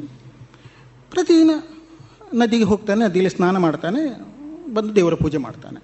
ಒಂದು ಸಲ ಈ ರೀತಿ ಬೆಳಿಗ್ಗೆ ಸ್ನಾನ ಮಾಡ್ತಾ ಇರಬೇಕಾದ್ರೆ ಆ ನದಿಯ ಮೇಲುಗಡೆ ಒಂದು ಮರ ಇದೆ. ಆ ಮರದ ಮೇಲೆ ಯಾವುದೋ ಒಂದು ಈ ಕರಿ ಚೇಲು ಹರ್ಕೊಂಡು ಬಂದು ಅದು ನದಿಗೆ ಬೀಳ್ತದೆ. ಇವನು ಸನ್ಯಾಸಿ. ಸನ್ಯಾಸಿ ಏನು ಮಾಡ್ತಂದ್ರೆ ಆ ಕರಿ ಚೇಲು ಏನು ಈ ನದಿಯಲ್ಲಿ ಹರ್ಕೊಂಡು ಪ್ರವಾಹಕ್ಕೆ ಒಚ್ಚಿ ಹೋಗ್ತದೆ ಅಂತ ತಿಳ್ಕೊಂಡು ಅವನೇನು ಮಾಡ್ತಾನೆ, ತನ್ನ ಎರಡು ಕೈಯಲ್ಲಿ ಅದನ್ನು ಎತ್ತಾನೆ. ಎತ್ತಿ ಏನು ಮಾಡ್ತಾನೆ, ಅದನ್ನು ದಡಕ್ಕೆ ಸೇರಿಸಬೇಕು. ಅವನು ಎರಡು ಕೈಯಲ್ಲಿ ಮೇಲಕ್ಕೆ ಎತ್ತಿದ ಕೂಡಲೇ ಏನಾಗ್ತದೆ? ಅದು ಕಚ್ಚುತ್ತದೆ ಅವನಿಗೆ. ಕಚ್ಚಿದ ಕೂಡಲೇ ಅವನಿಗೆ ನೋವಾಗ್ತದೆ, ಬಿಡ್ತಾನೆ ಅವನು. ಪುನಃ ಎತ್ತುತ್ತಾನೆ. ಹೀಗೆ ಒಂದು ಹತ್ತಾರು ಬಾರಿ ಅದನ್ನು ಎತ್ತಿ ಬಿಡುತ್ತಾ, ಎತ್ತಿ ಬಿಡ್ತಾ ಪ್ರತಿ ಸಲ ಎತ್ತುವಾಗಲೂ ಅದು ಕಚ್ಚುತ್ತದೆ. ಕಚ್ಚುವಾಗ ಅದನ್ನು ಬಿಡ್ತಾನೆ, ಬಿಡ್ತಾ ಅವನೇನು ಮಾಡ್ತಾನೆ? ದಡಕ್ಕೆ. ಒಂದು ಹತ್ತು, ಹದಿನೈದು ಬಾರಿ ಮಾಡಿದ ಮೇಲೆ ಅದು ದಡಕ್ಕೆ ಬಂದು ಬೀಳ್ತದೆ ಅಷ್ಟೊತ್ತಿಗೆ ಇನ್ನೊಬ್ಬ ಅದನ್ನು ನೋಡ್ತಾ ಇರ್ತಾನೆ. ನದಿ ದಡದಲ್ಲಿ ಇದ್ದವನು ನೋಡ್ತಾ ಇರ್ತಾನೆ. ಈ ಸನ್ಯಾಸ ಯಾಕೆ ಹೀಗೆ ಮಾಡ್ತಾನೆ ಅಂತ. ಸನ್ಯಾಸಿ ಹತ್ರ ಕೇಳ್ತಾನೆ ಅವನು. ಯಾಕಪ್ಪ ನಿನಗೆ ಅಷ್ಟು ಸಲ ಕಚ್ಚಿದ್ರು ಅದನ್ನು ನೀನು ಏನು ಮಾಡಿದ್ದಿ? ರಕ್ಷಣೆ ಮಾಡಿದ್ದಿ ಯಾಕೆ? ನಿನಗೆ ಬಿಡಬೇಕು ಅಂತ ಅನಿಸಲಿಲ್ವಾ? ಅಂದರೆ ಅದು ಅಷ್ಟು ನಿನಗೆ ನೋವು ಕೊಟ್ಟಿದೆ ಅಲ್ಲ? ನೋವು ಕೊಟ್ಟಂತಹ ಚೇಲನ್ನು ಯಾಕೆ ನೀನು ರಕ್ಷಣೆ ಮಾಡಿದ್ದು? ಅದು ಕೆಟ್ಟದಲ್ವಾ? ಆ ಕೆಟ್ಟದನ್ನು ಯಾಕೆ ರಕ್ಷಣೆ ಮಾಡಿದ್ದು ಅಂತ ಪ್ರಶ್ನೆ ಮಾಡ್ತಾನೆ. ಆಗ ಸನ್ಯಾಸಿ ಹೇಳ್ತಾನೆ, ನಾನು ಸನ್ಯಾಸಿ. ಸನ್ಯಾಸಿ ಕೆಲಸ ಏನು? ನಾನು ಯೋಗಿ, ಸನ್ಯಾಸಿ. ಮತ್ತೊಬ್ಬರನ್ನು ಬದುಕಿಸುವುದು ನನ್ನ ಕೆಲಸ. ಚೇಲಿನ ಕೆಲಸ ಏನು? ಕರಿ ಚೇಲಿನ ಕೆಲಸ. ಕಚ್ಚುವುದು ಅದರ ಗುಣ. ನನ್ನದು ಬದುಕಿಸುವುದು ನನ್ನ ಗುಣ. ಅದರದ್ದು ಕಚ್ಚುವುದು ಅದರ ಗುಣ. ಹಾಗಾಗಿ ನಾನೇನು ಮಾಡಬೇಕಾಗಿದೆ? ಅದನ್ನು ಹಾಗೆ ಬಿಟ್ಟು ಬಿಟ್ಟರೆ ನನ್ನ ಗುಣವನ್ನು ನಾನು ಬಿಟ್ಟ ಹಾಗೆ ಆಗ್ತದೆ. ನಾನು ಬದುಕಿಸುವುದು ನನ್ನ ಗುಣ ಅಲ್ವಾ? ನಾನು ಅದನ್ನು ಬದುಕಿಸುವಂತಹ ನನ್ನ ಗುಣವನ್ನು ನಾನು ಕಳ್ಕೊಂಡಾಗ ಆಗ್ತದೆ. ನಾನು ತಪ್ಪು ಮಾಡಿದಾಗ ಆಗ್ತದೆ. ಹಾಗಾಗಿ ಅದು ಕಚ್ಚುವುದು ಅದರ ಗುಣ ಆದ ಕಾರಣದ್ದು ಕಚ್ಚುತ್ತದೆ. ಗೊತ್ತಿಲ್ಲ, ಕಚ್ಚಬಾರದು ಅಂತ ಗೊತ್ತಿಲ್ಲ. ಯಾಕೆ ಕಚ್ಚುತ್ತದೆ ಅಂತೇಳಿ ನೀನು ಹಿಡ್ಕೊಂಡ ಮೇಲೆ ಎಲ್ಲಿಯಾದರೂ ಅದನ್ನು ಕೊಂದು ಬಿಟ್ಟರೆ ಅಂತ ಹೆದರಿ ಕಚ್ಚುತ್ತದೆ. ಅದು ಅದರ ಗುಣ. ಅದರ ರಕ್ಷಣೆ ಮಾಡೋದು ನನ್ನ ಧರ್ಮ. ಇಷ್ಟೇ. ಅಂದರೆ ಒಂದು ಬದುಕು ಚಂದ ಅಂತ ಹೇಳಿದರೆ ನಾವು ಏನು ಮಾಡಬೇಕು? ಅದನ್ನು ನಾವು ಮಾಡಬೇಕು. ನಾವು ಇನ್ನೊಂದು ಕ್ರೂರ ಮೃಗದ ಹಾಗೆ ವರ್ತಿಸಿದರೆ ನಾವು ರಾಕ್ಷಸರಾಗ್ತೇವೆ. ಹಾಗಾಗಿ ರಾಮನಿಗೂ ರಾವಣನಿಗಿರುವ ವ್ಯತ್ಯಾಸ ಇಷ್ಟೇ. ರಾಮ ಅವನು ರಕ್ಷಣೆ ಮಾಡುವವನು, ಹಾಗಾಗಿ ಅವನು ದೇವರು. ರಾವಣ ಅವನು ಕೊಲ್ಲುವವನು, ಹಾಗಾಗಿ ಅವನು ರಾಕ್ಷಸ. ಹಾಗಾಗಿ ಬದುಕಿನ ಚಂದ ಎನ್ನುವಂಥದ್ದು ಈ ಹಿನ್ನೆಲೆಯಲ್ಲಿ ಬರ್ತದೆ. ಅದಕ್ಕೆ ಒಂದು ಡಿ ವಿ ಜಿಯವರ ಎರಡು ಸಾಲುಗಳನ್ನು ನಿಮ್ಮ ಮುಂದೆ ಇಡ್ತೇನೆ. ಚಿತ್ತದ ಅನುಭವ, ಭಾವ, ಸಂಭಾವನೆಗಳೆಲ್ಲ ಬತ್ತವದನು ವಿಚಾರ ಯುಕ್ತಿಗಳು ಕುಟ್ಟೆ ತತ್ವ ತಂಡುಲ ದೊರೆಗುಂ ಅದು ವಿವೇಚಿತ ತತ್ವ. ಅಂದರೆ ಈಗ ಚಂದ ಆಗಬೇಕಾದ್ರೆ ಏನು ಬೇಕು? ವಿವೇಚನೆ ಬೇಕು. ಹೇಗೆ ವಿವೇಚನೆ? ಭತ್ತವನ್ನು ಕುಟ್ಟಿ ಅಕ್ಕಿ ಮಾಡಿ ಅನ್ನ ಮಾಡ್ತೇವಲ್ಲ ಹಾಗೆ ಅಂತ. ಬರೀ ಭತ್ತ ತಿನ್ಲಿಕ್ಕೆ ಆಗುದಿಲ್ಲ. ಈಗ ನೀವು ಭತ್ತವನ್ನೇ ಬೇಯಿಸಿ ಭತ್ತ ತಿನ್ಲಿಕ್ಕೆ ಆಗ್ತಾ ಇಲ್ಲ. ಅದು ಅಕ್ಕಿ ಮಾಡಬೇಕು. ಅಕ್ಕಿ ಮಾಡಬೇಕಾದ್ರೆ ಭತ್ತ ಆಗಬೇಕಾದ್ರೆ ಆ ಪ್ರೊಸೆಸನ್ನು ನೀವು ಗಮನಿಸಿಕೊಳ್ಳಿ. ಅಥವಾ ಒಂದು ಮೊಸರು ಆಗಿ, ಆಮೇಲೆ ಬೆಣ್ಣೆ ಆಗಿ, ಆಮೇಲೆ ತುಪ್ಪ ಆಗಬೇಕಾದ್ರೆ ಪ್ರೊಸೆಸ್ ಅಂತ ಇದೆ, ಒಂದು ಕ್ರಮ ಅಂತ ಇದೆ. ಇದು ವಿವೇಕ ಅಂತ ಕರೀತೇವೆ, ವಿವೇಚಿತ ಅಂತ ಕರೀತೇವೆ. ಹಾಗೆ ಇದನ್ನು ವಿವೇಕಾನಂದ ಅಂತ ಹೇಳುವಂಥದ್ದು. ವಿವೇಕ ಎನ್ನುವಂಥದ್ದು ಆನಂದವನ್ನು ಕೊಡಬೇಕು. ವಿವೇಚಿತ ಎನ್ನುವಂಥದ್ದು ಆನಂದ ಕೊಡಬೇಕು. ಅಂದರೆ ಹೇಗೆ? ಅದು ಒಂದು ಭತ್ತ ಅಕ್ಕಿಯಾಗಿ, ಅದು ನಮ್ಮ ಹೊಟ್ಟೆಗೆ ಅನ್ನವಾಗಿ ಸೇರುವಂಥ ಪ್ರಕ್ರಿಯೆ. ಅನ್ನ ರಕ್ತವಾಗುವ ಪ್ರಕ್ರಿಯೆ. ಅಂದರೆ ಅದಕ್ಕೆ ಒಂದು ಶ್ರಮ ಇದೆ. ಹಾಗಾಗಿ ಚಂದ ಆಗುವುದು ಯಾವಾಗಲೂ ಶ್ರಮದಲ್ಲಿ. ನೀವು ಎಷ್ಟು ಶ್ರಮ ಪಡ್ತೀರೋ ಅಷ್ಟು ನಿಮ್ಮ ಬದುಕು ಚಂದ ಆಗ್ತದೆ. ಹಾಗಾಗಿ ನೀವೇ ಗಮನಿಸಿಕೊಳ್ಳಿ. ಈ ಸಾಹಿತ್ಯ ನಿಮಗೆ ಏನನ್ನು ಕಲಿಸಿಕೊಡ್ತದೆ? ಈಗ ಕನ್ನಡ ಸಾಹಿತ್ಯ, ಕನ್ನಡ ಕತೆ, ಕಾದಂಬರಿ ಅಥವಾ ಇನ್ನೇನೋ ಅದರಲ್ಲಿ ಬರ್ತದೆ ಅಲ್ಲ ಇಲ್ಲಿ ನಿಮಗೆ ಏನು ಸಿಗ್ತದೆ? ನಿಮ್ಮ ಬದುಕನ್ನು ಚಂದ ಮಾಡ್ತಾ ಹೋಗ್ಲಿಕ್ಕೆ ಸಿಗ್ತದೆ. ನೀವು ಎಲ್ಲೋ ಒಂದು ಕಡೆ ಈಗ ಉದಾಹರಣೆಗೆ ಪತ್ರಿಕೆಯಲ್ಲಿ ಆಗಾಗ ಬರ್ತಾ ಇದೆ. ಇತ್ತೀಚೆಗೆ ಒಂದು ಪತ್ರಿಕೆಯಲ್ಲಿ ಬಂದಿತ್ತು, ಮೊಬೈಲ್ ಕೊಡಲಿಲ್ಲ ಅಂತ ಒಬ್ಬರು ಆತ್ಮಹತ್ಯೆ ಮಾಡಿಕೊಂಡ್ರು. ಬೈಕ್ ಕೊಡಲಿಲ್ಲ ಅಂತ ಆತ್ಮಹತ್ಯೆ ಮಾಡಿಕೊಂಡ್ರು. ಮನೆಗೆ ಇಂಟರ್ನೆಟ್ ಹಾಕಲಿಲ್ಲ ಅಂತ ಆತ್ಮಹತ್ಯೆ ಮಾಡಿಕೊಂಡ್ರು. ಕೇಳಿರ್ಬೋದು, ನೋಡಿರ್ಬೋದು. ನಿಮ್ಮಲ್ಲೂ ಕೆಲವು ಸಲ ಹಾಗೆ ನಿಮ್ಮ ಅಪ್ಪ, ಅಮ್ಮನ ಮುಂದೆ ಬೇಡಿಕೆ ಇಡ್ತಾ ಇರ್ಬೋದು. ನನಗೆ ಬೈಕ್ ಕೊಡಿ, ಇಲ್ಲಾದರೆ ಕಾಲೇಜಿಗೆ ಹೋಗೋದಿಲ್ಲ. ಯಾಕಂದ್ರೆ ನನ್ನ ಕಾಲೇಜಲ್ಲೇ ಒಂದು ಸಲ ಆಗಿದೆ. ನಮ್ಮ ಕಾಲೇಜಿಗೆ ಸೇರಿದ್ದಕ್ಕೆ ಬೇಜಾರಾಗಿ ಆತ್ಮಹತ್ಯೆ ಮಾಡಿಕೊಂಡಿದ್ದ. ಅಂದರೆ ನಾವು ಏನು ಮಾಡ್ತೇವೆ ಅಂದರೆ ವಿವೇಕನೇ ಇಲ್ಲ ನಮಗೆ. ವಿವೇಕ ಇಲ್ಲ ಅಂದರೆ ನಾವು ಈ ಭತ್ತ ಅಕ್ಕಿಯಾಗಿ ಅನ್ನವಾಗಿ ಹೊಟ್ಟೆಗೆ ಸೇರ್ತದೆ ಗೊತ್ತೇ ಇಲ್ಲ. ನಮಗೆ ಅನ್ನ ಮಾತ್ರ ಗೊತ್ತಿರೋದು. ಹೋಟ್ಲಿಗೆ ಹೋಗ್ತೇವೆ, ಅನ್ನ ಊಟ ಮಾಡ್ತೇವೆ, ಅಷ್ಟೇ ಗೊತ್ತಿರೋದು. ಅದು ಅನ್ನ ಆಗಬೇಕು, ಆಗಿ ಟೇಬಲಿಗೆ ಬರಬೇಕಾದ್ರೆ ಎಷ್ಟು ಕಷ್ಟ ಇದೆ ಅಂತ ಗೊತ್ತಿಲ್ಲ. ಹಾಗಾಗಿ ನಮಗೆ ಮೊಬೈಲ್ ಸಿಗಲಿಲ್ಲ ಅಂದರೆ ನಾವು ಆತ್ಮಹತ್ಯೆ ಮಾಡಿಕೊಳ್ತೇವೆ ಅಂದರೆ ಅರ್ಥ ಏನಾಯಿತು? ನೀವು ಇಷ್ಟರವರೆಗೆ ನಿಮ್ಮ ಅಪ್ಪ, ಅಮ್ಮ ನಿಮ್ಮನ್ನು ಸಾಕಲಿಕ್ಕೆ ಎಷ್ಟು ಕಷ್ಟಪಟ್ಟಿದ್ದಾರೆ ಅಂತ ಗೊತ್ತಿರೋದಿಲ್ಲ ನಾವು ಕೂಡಲೇ ಒಂದು ಸಣ್ಣ ಸಂಗತಿಗೆ ನಮ್ಮ ಜೀವ ಕಳ್ಕೊಳ್ತೇವೆ. ಗಮನಿಸಿಕೊಳ್ಳಿ. ಜಗತ್ತಿನಲ್ಲಿ ಯಾರಿಗೂ ತಮ್ಮನ್ನು ತಾವು ಹತ್ಯೆ ಮಾಡಿಕೊಳ್ಳಿಕ್ಕೆ ದೇವರು ಅವಕಾಶ ಮಾಡಲಿಲ್ಲ. ಅದು ಪಾಪ ಅಂತಲೇ ಹೇಳಿದೆ. ಹಾಗಾಗಿ ಗಮನಿಸ್ಕೊಳ್ಳಿ ಎಷ್ಟು ಸಮಸ್ಯೆ ಆಗ್ತದೆ ಅಂತ. ಸಣ್ಣ ವಿಷಯಕ್ಕೆ ನಾವು ನಮ್ಮ ಜೀವ ಕಳ್ಕೊಂಡ್ರೆ ಎಷ್ಟು ಸಮಸ್ಯೆ ಆಗ್ತದೆ. ಹೋದವರು ಹೋದರು, ಆದರೆ ಇಲ್ಲಿ ಇದ್ದವರು ಎಷ್ಟು ಕಷ್ಟಪಡಬೇಕಾದ ಆಲೋಚನೆ ಮಾಡಿ, ಅಪ್ಪನಿಗೆ ಎಷ್ಟು ಜೀವನ ಪರ್ಯಂತ ಬೇಜಾರಾಗುವುದಿಲ್ವೇ ಈ ಸಂಗತಿಗಳು ನಾವು ಗಮನಿಸಿಕೊಳ್ಬೇಕಾಗಿದೆ. ಹಾಗಾಗಿ ಇದನ್ನೇ ಡಿ ವಿ ಜಿ ಏನು ಮಾಡ್ತಾರೆ? ಭತ್ತವದನು ವಿಚಾರ ಯುಕ್ತಿಗಳು ಕುಟ್ಟೆ ಅಂತ. ವಿಚಾರಗಳು ನಮಗೆ ಏನಾಗಬೇಕು? ವಿವೇಚನೆಗೆ ಒಳಗಪಡಬೇಕು ಆಲೋಚನೆ ಮಾಡಬೇಕು. ಸರಿ, ಇವತ್ತು ಸಿಗ ಇದ್ರೆ ಇನ್ನೊಂದು ಸಲ, ಇವತ್ತು ಮೊಬೈಲ್ ಸಿಗಲಿಲ್ಲ, ಅಪ್ಪ ಕೊಡೋದಿಲ್ಲ ಅಂತ ಹೇಳಿದ್ರೆ ನಾವು ನಮ್ಮ ಹಠ ಮಾಡ್ತಾ ಹೋಗುವ, ಸಿಗುವಲ್ಲಿವರೆಗೆ. ಅದು ಬಿಟ್ಟು ನಮ್ಮ ಪ್ರಾಣವನ್ನು ಕಳ್ಕೊಳ್ಳಿಕ್ಕೆ ನಾವು ಹೋಗ್ತೇವೆ ಅಂತ ಹೇಳಿದ್ರೆ ಅದು ಬದುಕಿನ ಚಂದ ಅಲ್ಲ ಎಂಬುದನ್ನು ನಾವು ಗಮನಿಸಿಕೊಳ್ಬೇಕಾಗಿದೆ. ಇದುವರೆಗೆ ಡಾಕ್ಟರ್ ಮನಮೋಹನ ಅವರಿಂದ ಕನ್ನಡ ಸಾಹಿತ್ಯ ಈ ವಿಚಾರವಾಗಿ ಭಾಷಣವನ್ನ ಕೇಳಿದಿರಿ. ಇನ್ನು ಮುಂದುವರಿದ ಭಾಗ ನಾಳೆ ಸಂಚಿಕೆಯಲ್ಲಿ ಕೇಳೋಣ. ರೇಡಿಯೋ ಪಾಂಚಜನ್ಯ ತೊಂಬತ್ತು ಬಿಂದು ಎಂಟು ಎಫ್ಎಂ ಸಮುದಾಯ ಬಾನುಲಿ ಕೇಂದ್ರ ಪುತ್ತೂರು. ಇದು ಜೀವ ಜೀವದ ಸ್ವರ ಸಂಚಾರ.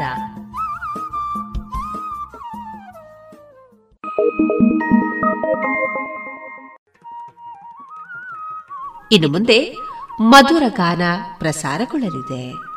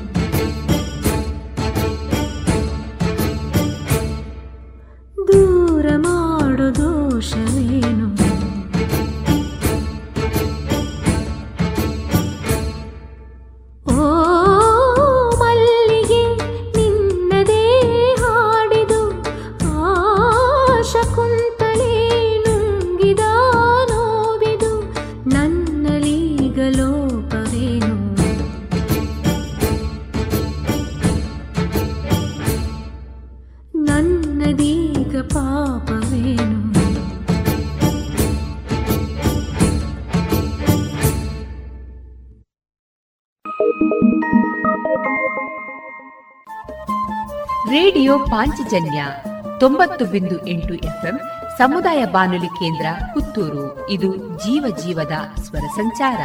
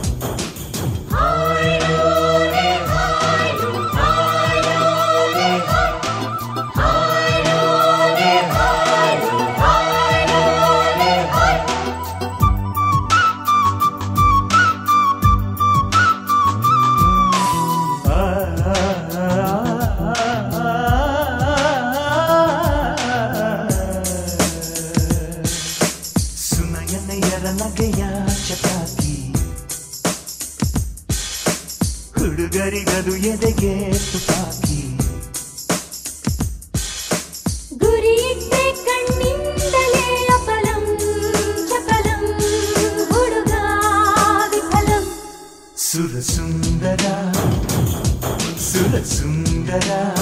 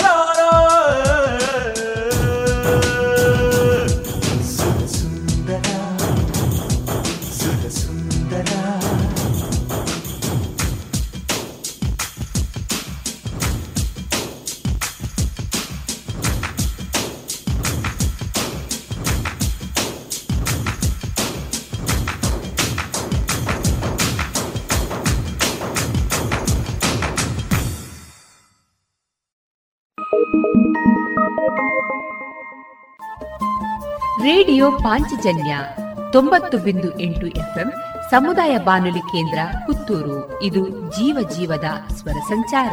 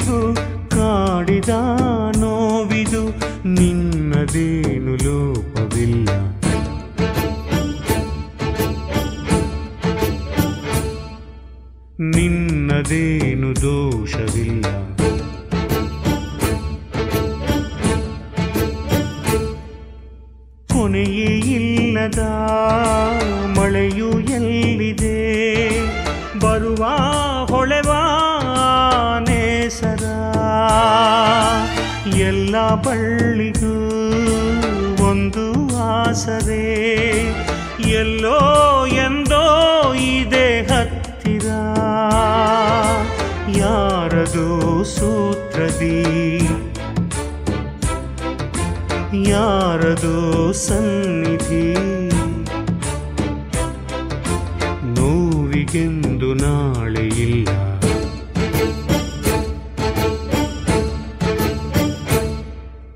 ನಾಳೆಗೆಂದು ಅಂತ್ಯವಿಲ್ಲ.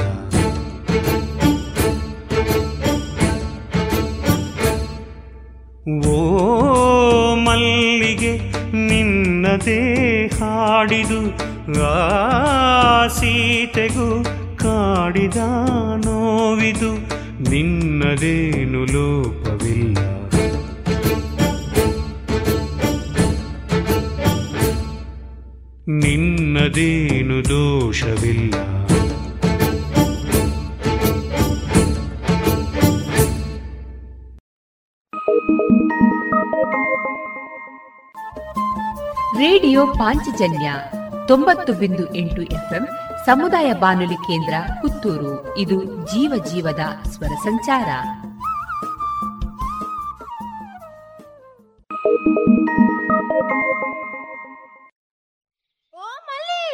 ಏನವಿ ಇವತ್ತಿನ ಸಮಾಚಾರ? ಓ ಸೀತಕ್ಕ ಓಲಿ ಲಕ್ಕ ಕೇಳ್ರವ್ವ ಸುದ್ದಿ ಸುದ್ದಿ ಸುದ್ದಿ. ಓದ್ತೀನಿ ಬಿಸಿ ಬಿಸಿ ಸುದ್ದಿ. ದಿಲ್ಲಿಯಾಗೆ ಎಲ್ಲರ ಸೀಟು ಅಲ್ಲಾಡಂಗಾಗೈತೆ. ನೂರೆಂಟು ಹಗರಣದಾಗೆ ಹೊಡೆದೈತೆ. ಯಾರವ್ವ ಆ ಸುದ್ದಿ? ರಾಜಕೀಯ ಸುದ್ದಿ ಪೂರ ದುರ್ಬುದ್ಧಿ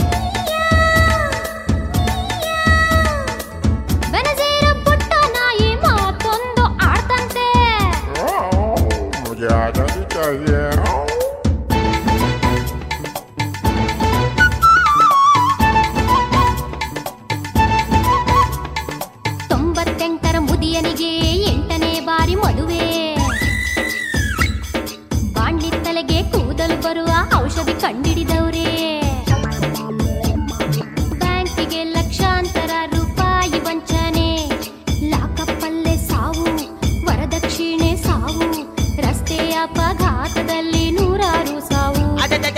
ಸುದ್ದಿ ಬೇಡಮ್ಮ ಓದಮ್ಮ ಸಿನಿಮಾ. ನಟ ನಟಿಯರು ಬೇಕಾಗಿದ್ದಾರೆ ನಾನೊಂದ್ ಕೈ ನೋಡ್ಲಾ ಹಂಗಾದ್ರೆ.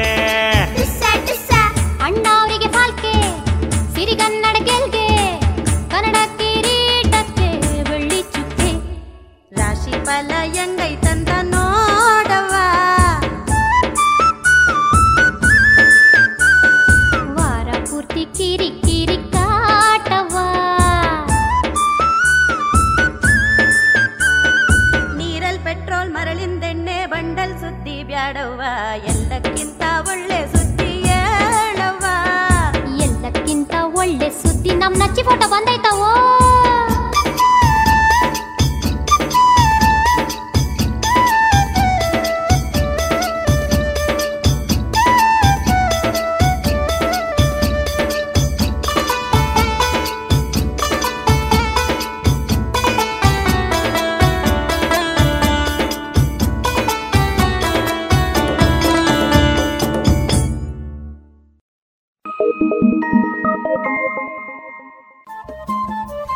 ರೇಡಿಯೋ ಪಾಂಚಜನ್ಯ ತೊಂಬತ್ತು ಬಿಂದು ಎಂಟು ಎಫ್ಎಂ ಸಮುದಾಯ ಬಾನುಲಿ ಕೇಂದ್ರ ಪುತ್ತೂರು. ಇದು ಜೀವ ಜೀವದ ಸ್ವರ ಸಂಚಾರ.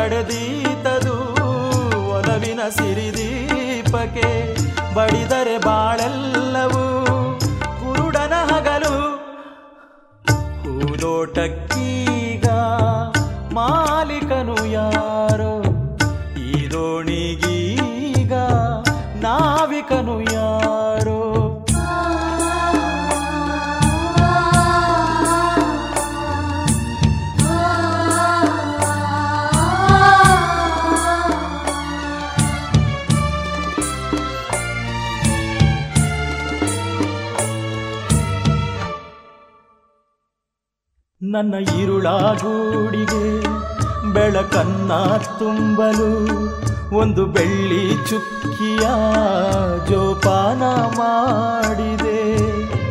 ಹಿಡಿತವು ಕೈ ಜಾರುತ ಸೋಲಬಾರದು, ಬೆಳಕು ನೀರಾಗುತ್ತ ಸೋರಬಾರದು ಕನಸನು ಸಹ ಕಾಣಲು ಕಣ್ಣಿಗೆ ಭಯವಾಗಿದೆ, ವಿಧಿ ಕಳಿಸಿದ ನಾಗರ ನಿಧಿಯೊಳಗಡೆ ಸೇರಿದೆ. ಬದುಕಿದು ಕವಲು. ಹೂದೋಟಕ್ಕೀಗ ಮಾಲೀಕನು ಯಾರು? ಈ ದೋಣಿಗೀಗ ನಾವಿಕನು ಯಾರೋ?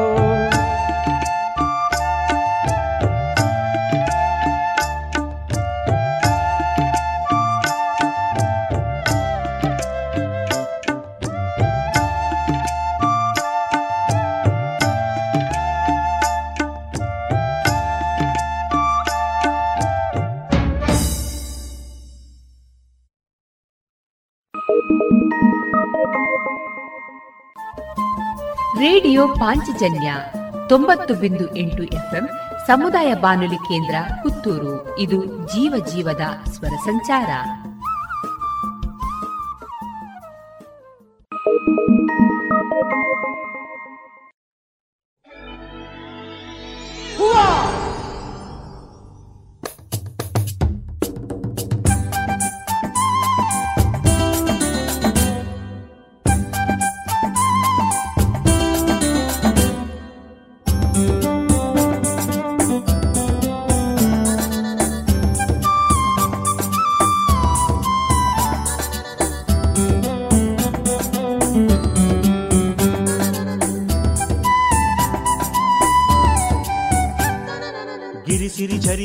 ಝರಿ ತೊರೆ ಹೊಲ ಜಲ ಫಲ ನೆಲ ನೇಚರೇ ನಮ್ ಟೀಚರ್ ಅಲೆ ಎಲೆಯಲು ಸೆಲೆ ಎಲೆ ಎಲೆಯಲು ಕಲೆ ನೇಚರೇ ನಮ್ ಫ್ಯೂಚರ್ ಆ ಭಾಗ್ಯವೇ it's on the way not far away ಆ ಕಾಲವೇ ಸಹನೆಯಲ್ಲಿ ನಾವು ಕಾಯೋಣವೇ ಕೇಳಮ್ಮ ನಾಳೆ ಎಲ್ಲ ನಮ್ಮದೇ ಇದನ್ನೆಂದು ಭೂಮಿ ಕೂಡ ನಂಬಿದೆ ಗಿರಿಸಿರಿ ಚರಿತೊರೆ ಹೊಲ ಜಲ ಫಲ ನೆಲ ನೇಚರೇ ನಮ್ ಟೀಚರ್ ಹಾ ಅಲೆ ಎಲೆಯಲು ಸೆಲೆ ಎಲೆ ಎಲೆಯಲು ಕಲೆ ನೇಚರೇ ನಮ್ ಫ್ಯೂಚರ್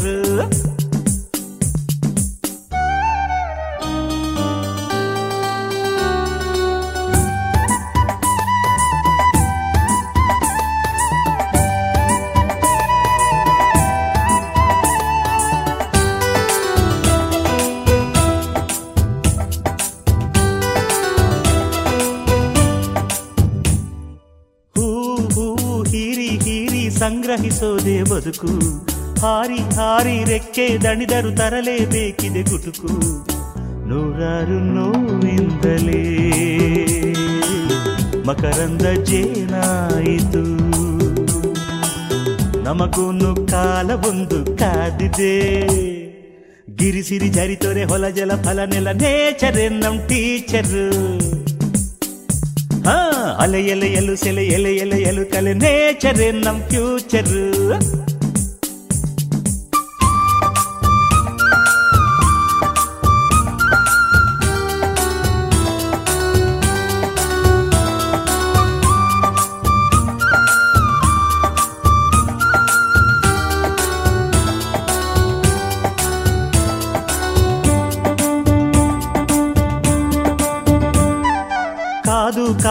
ತೆರೆದಿದೆ ಒಡಲು ಸ್ವಾತಿ ಮಳೆ ಬರಬಹುದೇ?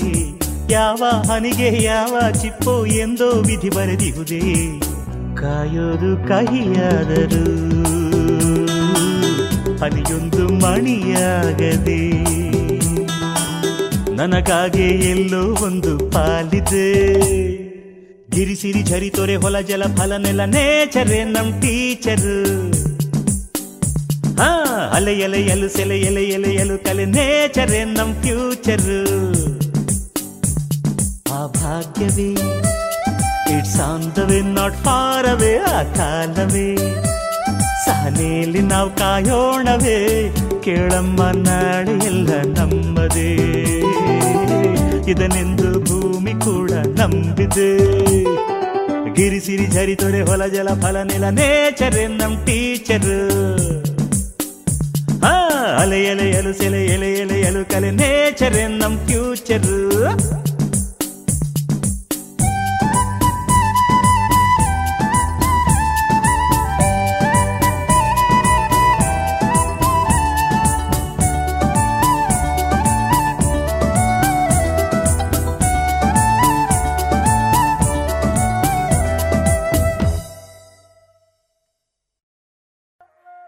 ಇದುವರೆಗೆ ಮಧುರ ಗಾನ ಪ್ರಸಾರವಾಯಿತು.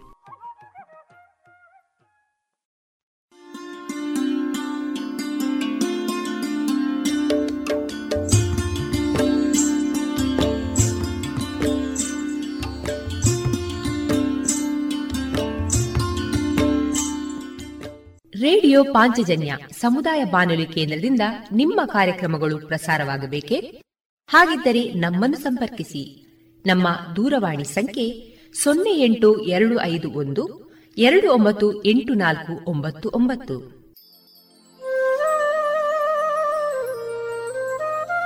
ಗಮನಿಸಿ ಕೇಳುಗರೆ, ನಮ್ಮ ಕಾರ್ಯಕ್ರಮಗಳನ್ನು ವೆಬ್ಸೈಟ್ ಮೂಲಕ ಕೂಡ ಆಲಿಸಬಹುದು. ನಮ್ಮ ವೆಬ್ಸೈಟ್ ವಿಳಾಸ W W W dot radio Panchajanya dot com. ಇಲ್ಲಿ ಆರ್ಕೈವ್ಸ್ನ ಭಾಗಕ್ಕೆ ಹೋಗಿ ಕ್ಲಿಕ್ ಮಾಡಿದರೆ ಹಳೆ ಕಾರ್ಯಕ್ರಮಗಳನ್ನು ಕೂಡ ಆಲಿಸಬಹುದು. ಜೊತೆಗೆ ನಮ್ಮ ಪ್ರಸಾರವನ್ನು ಆಪ್ ಮೂಲಕವೂ ಕೇಳಬಹುದು. ಪ್ಲೇಸ್ಟೋರ್ನಲ್ಲಿ ಪಾಂಚಜನ್ಯ ಸರ್ಚ್ ಮಾಡಿ, ಡೌನ್ಲೋಡ್ ಮಾಡಿಕೊಂಡು ತಮ್ಮ ಮೊಬೈಲ್ಗಳಿಗೆ ಇನ್ಸ್ಟಾಲ್ ಮಾಡಿದರೆ ರೇಡಿಯೋ ಪ್ರಸಾರದ ಕಾರ್ಯಕ್ರಮವನ್ನು ನೀವು ಆಲಿಸಬಹುದು.